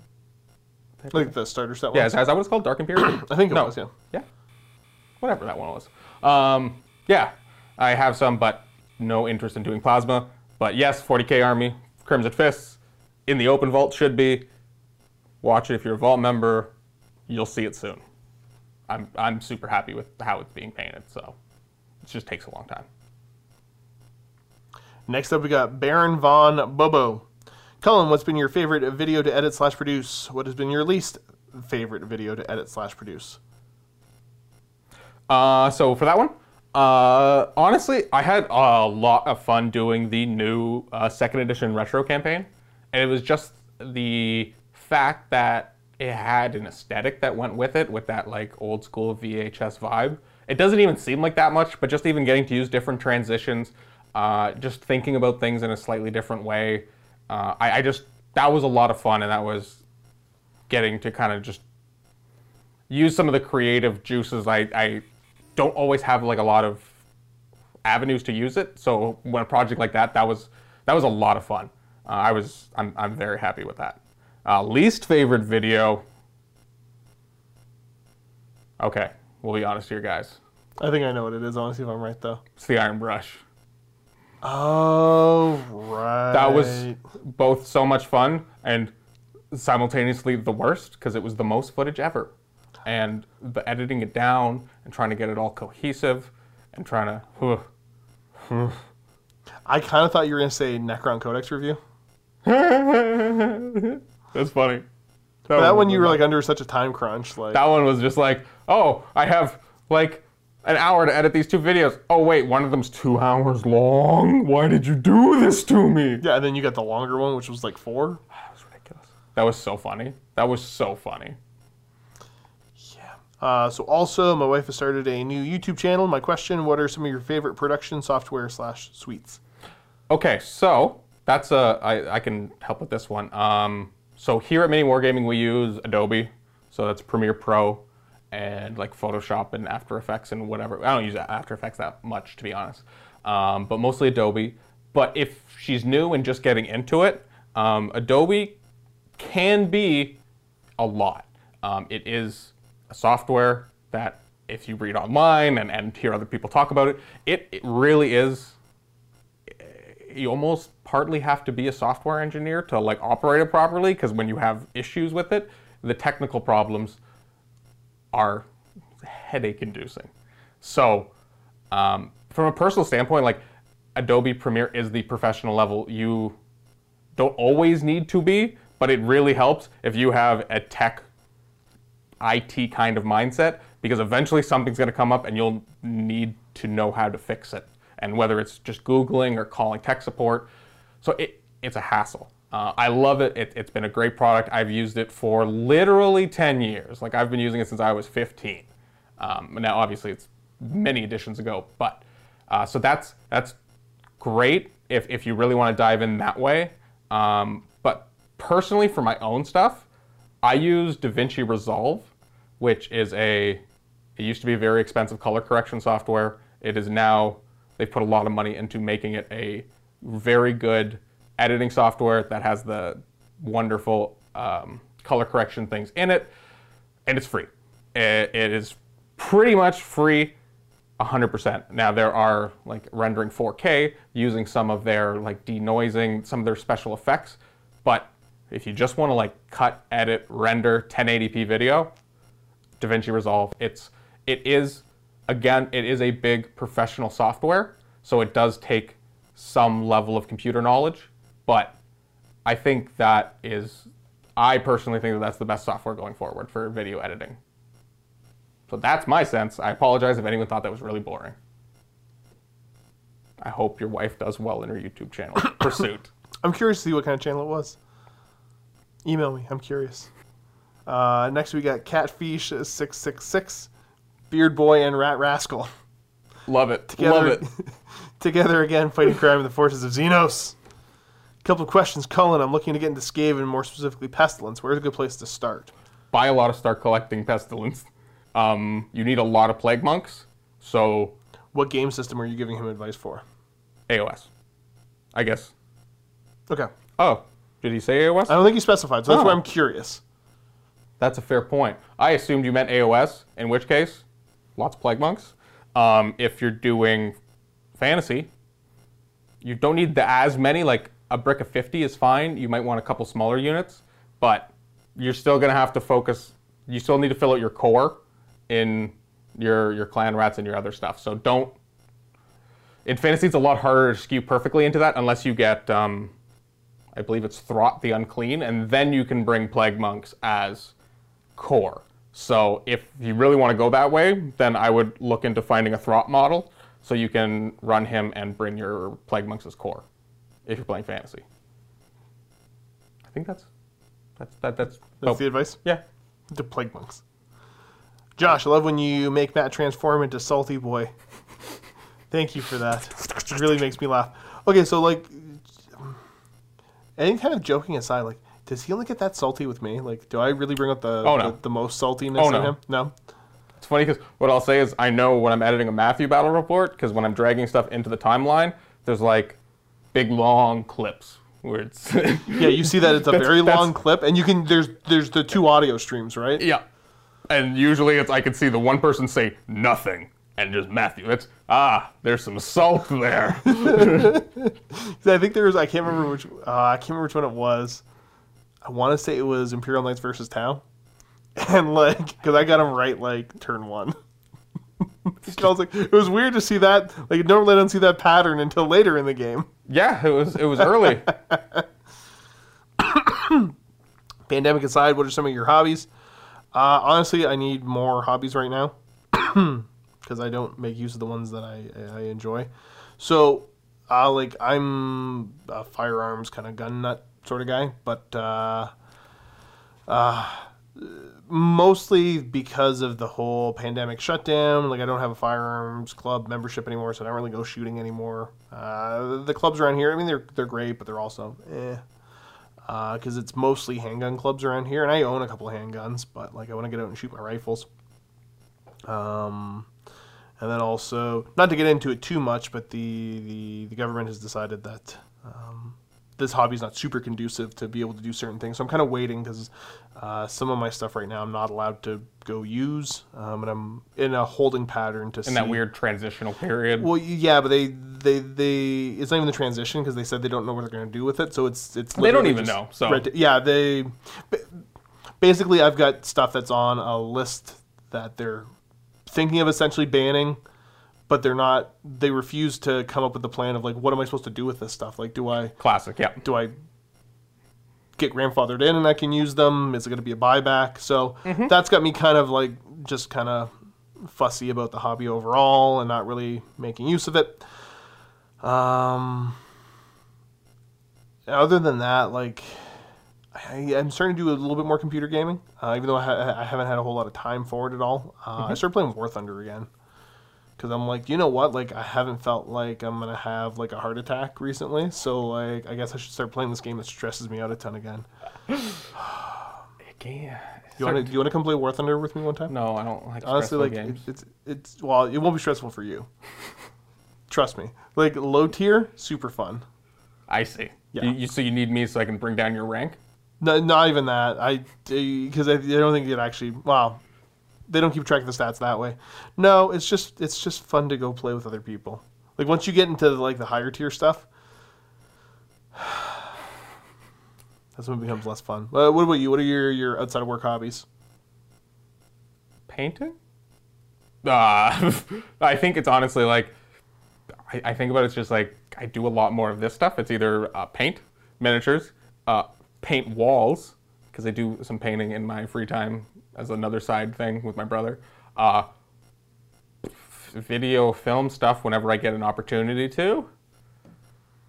And then watch movies, videos, and YouTube. I don't know. I think I'm pretty boring in that sense. Like I'm, I'm kind of in that not a rut, but like a happy little cycle, I guess. of uh, at least right now, it's just a lot of painting. A lot of painting. Yeah. Cool. Uh, we got Big Mikey here. Josh, when you get in the Ares gunship for Custodes, so you could be that guy. Um, honestly, like that's not even on my radar right now to get that silly thing. Uh, who knows? We'll see what the the Forge World rules for it are. I've never been inspired to get it. If I if like even the Marauder, like I got the um, Marauder because one of the guests that came in had one that he didn't intend on getting painted up. He's like, I have it. I don't want to do anything with it.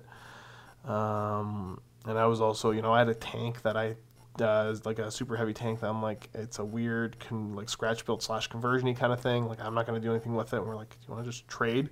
And so we did that.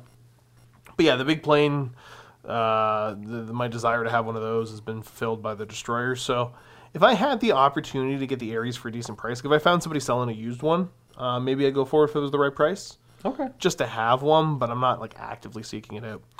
Um, also, if you asked Steve about borrowing his truck for the plan, so just saying, if you're gonna have your own superhero vigilante group, would you drive around in a big Ford F-150 or Camaro? Mikey doesn't agree with me. He thinks you, you drive around in a Camaro. Well, no, he wants that. He, he thinks the truck is the right way to go. Uh, I say nay, nay. to see like, I've seen people get out of the Camaro. It's low. It's you know you don't get out of the thing quickly. So I don't know how well it's gonna be for uh, superheroes. Cullen, have you seen the sloth onesie thing that was posted to the Mini Wargaming Facebook page about two weeks ago? No. If not, should go look at it and purchase it. Just saying. I did not know that there was a giant sloth onesie thing posted. To The, I will check that out, sir. I like sloths. Just want to see you sitting in that editing, talking really slow. Hello. Okay, we're gonna jump over to YouTube, but we went way over time. Colin's bad at his job. Oh wait, that was my job. right. Uh, so let's jump through some of these here. Uh, trying to uh, avoid the ones that were from Matt, because like I said, YouTube's a little bit more chatty. We got Jake Dog, Cullen, Cullen, Cullen, Coolin. He's trying to figure out how to spell your name, but he got it right the first time. C U L L E N. Uh, what kind of puppy do you have or want?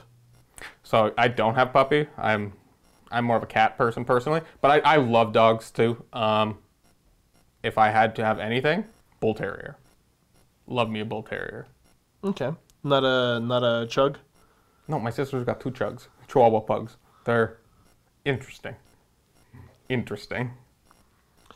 Uh, we got Chase Liebenguth. Liebenguth. Liebenguth. That's not it. But whatever, it's what I'm going to call you. Uh, the best I can do. The old Warhammer Fantasy world had a number of different human nations beyond the Empire, such as Estalia, uh, Araby, and even more. Uh, which of these would you like to see incorporated into future releases for Cities of Sigmar or even as a separate faction? Any thoughts on that one? Mm, I think there's a lot of things that could be done, and like I'm there, there. There's not one that like I. That's the one you got to do. I think any of them would be cool personally. Yeah, I think with a lot of it, like for AOS, like the Cities of Sigmar, it's like a holdover of a lot of old pre-existing models. So like, if you're gonna do humans, like, why do you gotta do humans that? Because like all these different nations uh, for fantasy were based upon some real world stuff for the most part, right? Mm-hmm. So like, if if for AOS, I would I would you know, and seeing any of those models for like fantasy, super excited for that. That'd be cool. Right. But to do like like take take one of these old nations that existed in fantasy that was kind of just had the flavor of something that's real world, and then true. put that into AOS, I'm like, ah, that's kind of just too many steps removed. Like whatever. I'd I'd like to see them do something entirely different for Age of Sigmar. Mm-hmm. Yeah, that's very fair as well.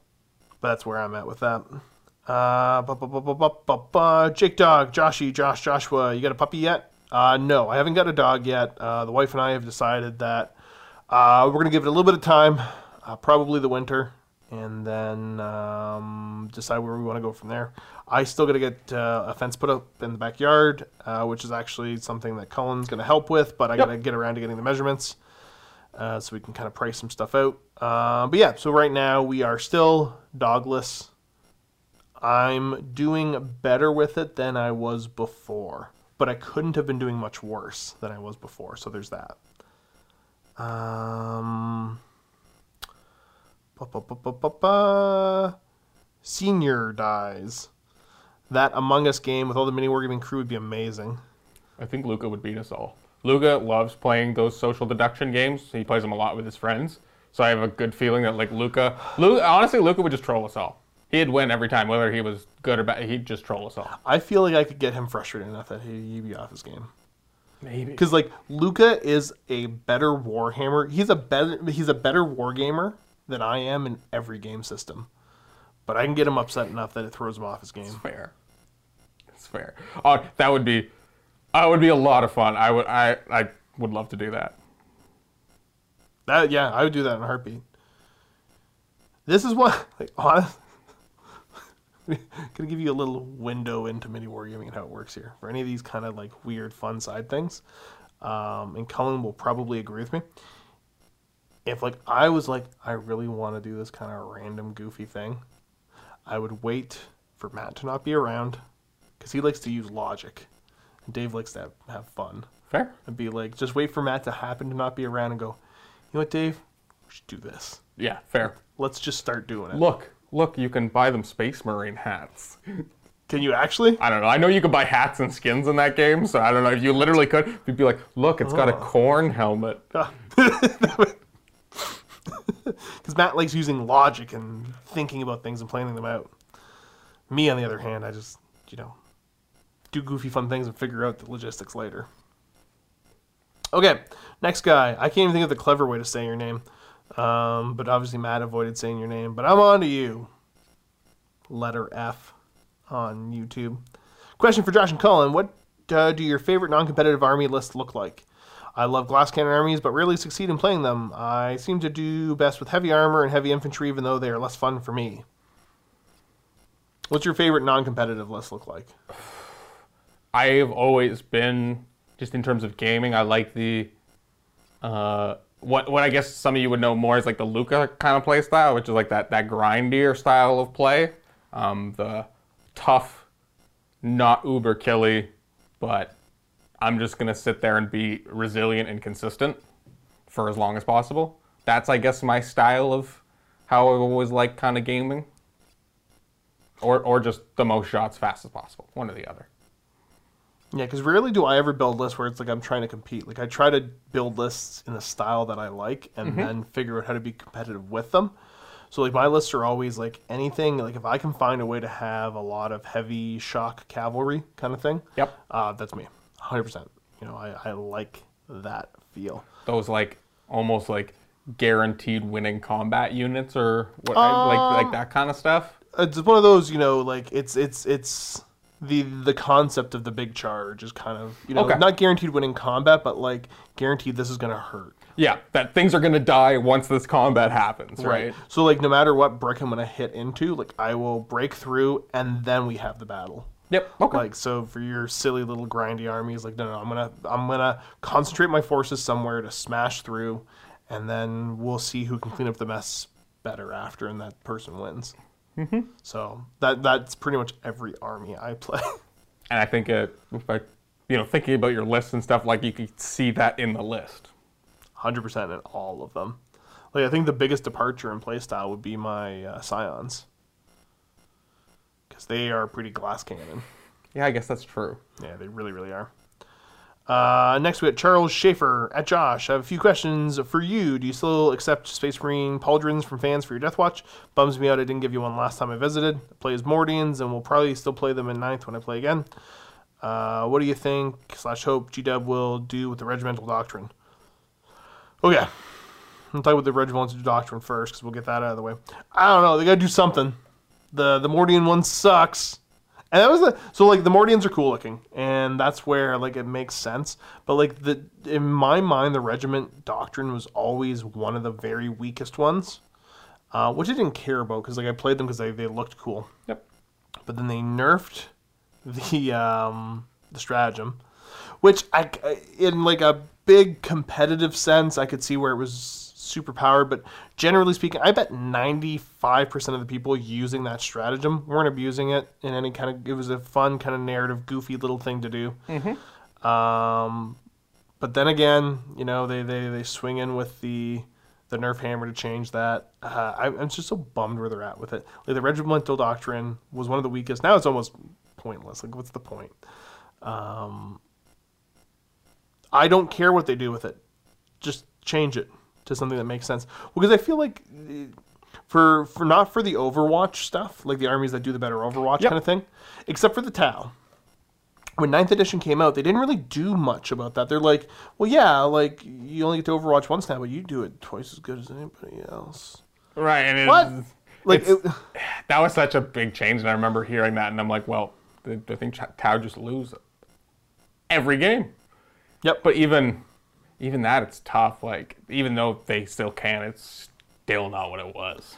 So that's where it's just one of those like, yeah, just do something to represent the Mordians nicely. Don't leave them kind of in the dust, forgotten about. Yep. Really disappointed what they've done with Overwatch 9th edition. So, um, I feel like even throwing a bone to the armies that do that Overwatch thing, other than Tau, who kind of got like one of those. Uh, here's the thing. Mm-hmm. Um, because uh, do you remember exactly how the Tau one works? I believe it's just like it becomes an army rule Overwatch. Yeah, yeah. I mean, like, uh, if they gave that to the Mordians, is let's hypothetically, because again, like I don't play tournaments, whatever. I'm, I'm not, I'm not, I don't have a super competitive mindset. But they said for the Mordians, like if you're Mordian regiment, and if all of your uh, infantry are base to base, um, you can Overwatch. That really be that powerful? I don't think so. And saying like, if one of your vehicles is within three inches of another vehicle, because you're gonna get multi-charged, it could Overwatch. Is that really gonna break the game? Would that be would that be horrible for 9th edition? Like I think that would have been fine. I could definitely see like the the squads going, uh, oh, las guns. Oh, look at these! Look at these las guns! You oh, you got two hits, so strength three, no AP. Oh, Right. Like I guess there might be an argument with the tanks, but I still don't see it being that bad. You're still only hitting on sixes, fives. Like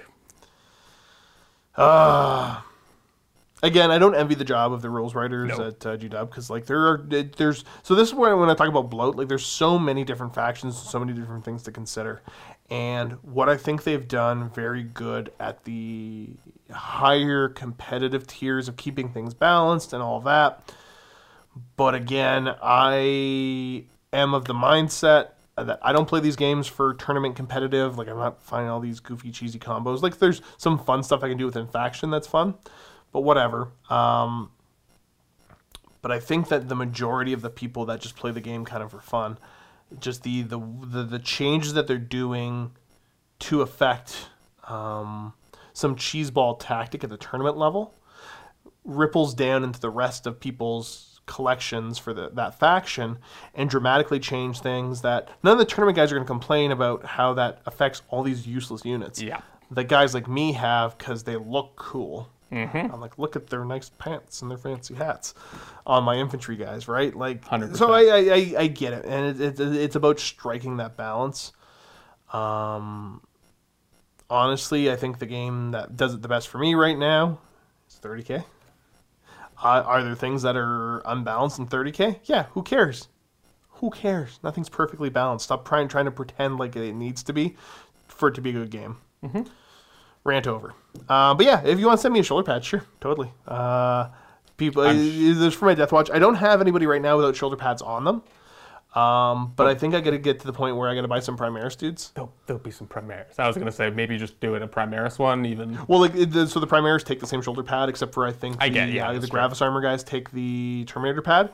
Now, the only thing I will say is that uh, for most of my Primaris, they are the start collecting ones. So that means I gotta carve a shoulder off to put the Deathwatch one on, and I would have to carve the other one off.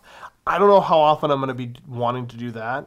Um, but I'm sure I'll be adding some regular Primaris guys in from some of the actual like, proper kits, I'll right? probably be making a Shapeways order, so if you need to order some of those. Oh need, that's- I need a ton of shapeways stuff for different. For anyone who uses those ones and wants like the the the squad markings, that's what I've done for all my Crimson Fists. I've used the, the the Shapeways. It's just an emblem you stick on the existing shoulder pad, and that's been I, I love it. And I literally just checked last night, and my problem was that they do have like the tactical markings and stuff, but they weren't the ones in a circle for which is the ones that the Crimson Fists use. And they literally just updated it last night, so I got to place another order.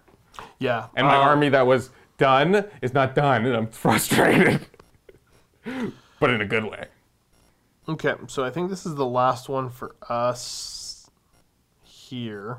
Uh, and this is a Shadeling. And this one I could spend probably two hours talking about. I gotta find it. Uh, so at Josh, I've been attempting to find a good painting service for my future armies. Do you have any tips or tricks to help find a good service that's not too expensive for the quality you get? I'm also worried about time delays and scams. So yeah, I, I pretty much get all my stuff commissioned done. So I can talk about a number of different things, but it's not going to be in any cohesive way. Um, so I can talk about my past experiences and my learnings when it comes to getting stuff commission painted. So first of all, for commission painting, I think the number one skill, in my opinion, to be a good commission painter is communication. That's the number one most important thing. And it's the one where you'll have people that, you know, that's where you run into issues. So I would take an average painter with excellent communication over an, uh, you know, excellent painter with average communication any day of the week. I, I feel like uh, from the customer standpoint, that uh, makes a hundred percent sense. Yeah. Um, because that's gonna that's gonna take care of ninety nine percent of your issues. So talking about time delays, if they're a good communicator, you don't gotta worry about that. So if you find somebody that's been doing commissions for a while and they give you a whole um, an idea of how long things are gonna take, it's probably gonna be more accurate. Uh, I would not start any projects with somebody, uh, with any commission people that you have not used in the past if it's time sensitive. So if you're going to use somebody, like make sure, like if you get something time sensitive, you got to send it to somebody that you have that's done work in the past that you know you can count on.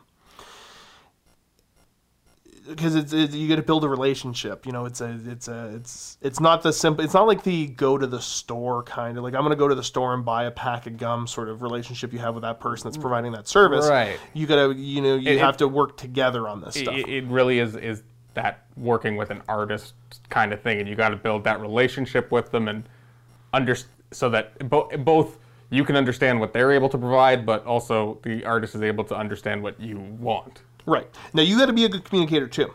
So you got to be very clear on. So when you're working with somebody for the first time, I always say the best thing to do is a very small project to start. And so my starting place for a lot of the guys I use for commissions was, hey, you know, this is the what I'm thinking about getting worked on. Can you do me a couple test models? And you have to be willing to pay for test models. And if you're not, you shouldn't get stuff commission painted. So the idea is get them to do some uh, test models, and that way you're paying for them, and you're paying for whatever work they do to alter it. And once you've got it down to this is what I want, then you have to have the discussion of okay, um, let's do a squad of five of them, or you know, let's do a, a, a batch of them. How long is that going to take for me to get it back, and what are you going to charge? Because at that point, they should have been able to figure out the manpower hours it took to do that model, and give you a quote. Maybe not the final price, but a quote. of, Estimate. I should be able to get it done within this time frame for this much money for that. Cool. That's the next step. And then, you know, obviously good communication back and forth through there. Now, as far as decent prices, the thing is that you'll see a lot of people, and a lot of the commission people are super cutthroat with each other, which I don't love. So you'll have some people, and you know, I'll ask a commission student, let's say, what's it take to, what, what's your cost per model for one of these, whatever it is in this uh, scheme? And he might say 25 bucks a model. And then you go to another commission guy and he goes, I could do that for 20 a model. Okay. The next thing you got to figure out is that, does that include alterations and touch ups? Because yeah, if somebody's painting something for you and everything goes absolutely perfect and they don't have to fix or touch up or change anything because you've changed your mind or didn't communicate well enough what you want, uh, is that cooked into the price or not? Because I got some guys where it's like, yeah, once once I've used them a bunch and I'm like, cool, I'm expanding my armies. Like the FK guys, uh, if I send my stuff towards them, they know what I want, the style I want, and how to do it. So they can say, yeah, it's going to cost this much. You might have other people give you a higher quote, and that's kind of like also alterations and all that. So you Taking kind of that into account, right? Right. You know, like so that's the thing is like any kind of changes, like if I want you to change some stuff, like actually, you know what? Like the eyes, I don't like being red. I want them green instead. Are you charging me for that or not? Mm-hmm. You know, is that going to cost me money or not? Or have you already factored that into the cost of the initial quote? Um, so that's an important thing to do. Um, and make sure you're just straight up and honest. Like, I don't think anybody gains anything by trying to hide anything from each other, whether it's prices or budget or anything like that. people do it all the time though, because people will kind of try to um, uh, nickel and dime somebody on. Wow, you know, you're sure you don't want to charge this much? I think that's kind of high for this. If it doesn't work, it doesn't work. You know, I've had discussions in the past. with a lot of my guys that I use, because for whatever reason I'm possessive of them, uh, I do the basing myself. And a lot of them I build the stuff myself because they're like, we don't like building, we don't like basing. Those are the only two things I like. I hate painting. So I usually get a better deal per model because they're like, oh yeah, these are the parts of the job we don't like to do. So cool, the price changes. So you, you might be able to, to, to develop that kind of a relationship with uh, somebody else. Um, I think it's very important. Um, especially with somebody doing commission work, that you uh, make sure that they are keeping track of the colors they use and they know how to reproduce that, and that you're also getting that information in case you decide to expand on the army, not through them for whatever reason. Maybe they get sick, maybe they're not doing it anymore. You want to be able to duplicate the work. Right. They, they now have a full time job, or you know they've transitioned Whatever out of it, whatever. So, like, I'll use Trevor from Ink and Bristle uh, as a good example because I've, I've used him recently for a lot of stuff. Is that I, you know, went to him for the Scions, and I'm like, hey, yeah, you painted for the these for me like years ago. I want to expand on them. He's like, cool. Let me go check my Google Docs or whatever. I got the recipe there. That is what you want to hear. Super handy. And that was nice because now I've gotten more of the habit of when somebody does work for me, I'm like, hey, let me know the recipe on how you did it. Not so I can duplicate it myself. It's just if something were ever to happen, I, I need to It's be able lot to get more. Yeah, and it's a lot easier to get that information now than trying to contact somebody else to get them painted, and you're like, okay, I gotta go talk to. Okay, hey, you two years ago, what did what did you do? yeah, what colors did you use? You know, like, so you gotta you have these kind of conversations with them, and have these conversations before you commit to some kind of giant project, because you're gonna end up getting disappointed with it. Uh, I like to use local guys whenever I can, uh, as it's just access is easier. Because there's nothing worse than like they send you pictures of a test model, and then you get it in hand after you get the whole army done. I and think we've all And you're like, experienced the the photo versus real life model difference for both sides of it. Sometimes the photo looks better, sometimes the photo looks worse, and it's just the lighting and the Yeah. image quality and all of that that is too much of a factor when it's something this small and detailed. Yeah, so like talking about some of the guys that I've used locally, like um, my buddy Dan from Acceleration Gaming, uh, Ben Bradbury, um, that's done a, a lot of work for me wargaming as well as like uh, my knights because uh, Dan started the knights, the first couple of them, and then Ben did the, the the more recent set of them. Um, and then Trevor from Ink and Bristle and the guys from FK Paint Studios. I've used them enough now, and they know my expectations, what I like. That if I get a photo from them, cool, I know what's being Yes. represented. But to do that for the first time, so local is really nice. Uh, obviously, the bigger companies you go with, the safer you are as far as not getting like scammed or things like that. Know, if if you have to get to the point of suing somebody, it's a lot easier to do it. Yep, yep. And I mean, like they've they've got the experience. So you've got people. You, you sometimes people get overwhelmed. Like there's there's been commission guys I've worked with in the past that they're like, hey, yeah, I realize like I'm super overwhelmed. This isn't for me, man. Like this isn't isn't my thing anymore. Uh, or maybe you know, um, I'm gonna so I'm gonna go ahead and embarrass myself, but I want to give him a shout out at, the same time. Uh, Buffalo dude, what's his name? Why can't I remember his name? Oh, Jordan. Jordan. Jordan. I kept wanting to call him Jeremy, and I'm like, I know it's not Jeremy. So Jordan, like, is if I want really nice characters done, I'll talk to Jordan because he's really good at that. Um, but then if I want whole armies done, I'm going to talk to the FK guys instead. And that's even his. I believe that's his personal preference, right? He doesn't necessarily enjoy That's, doing that's that. the same thing too. And more experienced commission people or slash companies will know what they like doing. and whether that's certain models in particular or What's the most- certain yeah, pe- kind- or like certain armies that I guess they like doing. even color palettes or stuff like that. Like you'll have some guys that you know, like I just don't want to do yellow. Yep. So having a variety of people that you work with is always kind of handy dandy. Um, that being said, all of this um, sometimes it just doesn't work out. Like I, I know there's one fella who um, I won't mention who it is on here, but I had sent work to him in the past. He did uh, a lot of good work for Mini Wargaming and myself, as well as one of my buddies. And then on this last round, I sent him, I think it was a couple hundred dollars worth of stuff. Steve had sent him a ton of stuff. And so had Mini Wargaming, and he just, I guess, decided to stop replying and disappeared. Nothing you do And about it. It wasn't like a big studio, and it was one where it's like, I don't get it. I, I have no idea what happened. So I guess you also have to be willing that, yeah, you might lose this stuff. You, you, you, you got to be careful with who you would trust with your stuff. Um 'cause because who knows? It it really is its own wild west out there.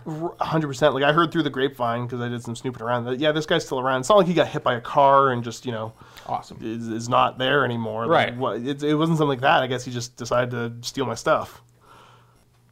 Such is life. You know what I mean? Right? Um, but yeah, that's kind of I guess what I can say about the painting service stuff is that find somebody that likes doing the style of work that you want for a price you're happy with, but you got to make sure they're good at communicating mm-hmm. because that's the cornerstone to running an effective business in that sense. Don't find the best painter. Find the person that can provide the service you need. I think I think that's huge. That just that variation there. Yeah. But that's it. I think that's all. That was, a long boy. Yeah, we're terribly over time. Uh, Cullen's awful at this. Uh, all he does is ramble. But, To be honest, I really gotta go pee. well, we'll try to make this quick then. So, thank you so much for everybody that left questions and that tuned in. Remember, next week is Luca, so you must summon him in the comment section. Luca, Luca, Luca. Mr. The Dice. Leave questions for him, and he'll answer them. Maybe. Hopefully. Uh, I guess so. Other than that, keep being awesome, and as always, happy wargaming.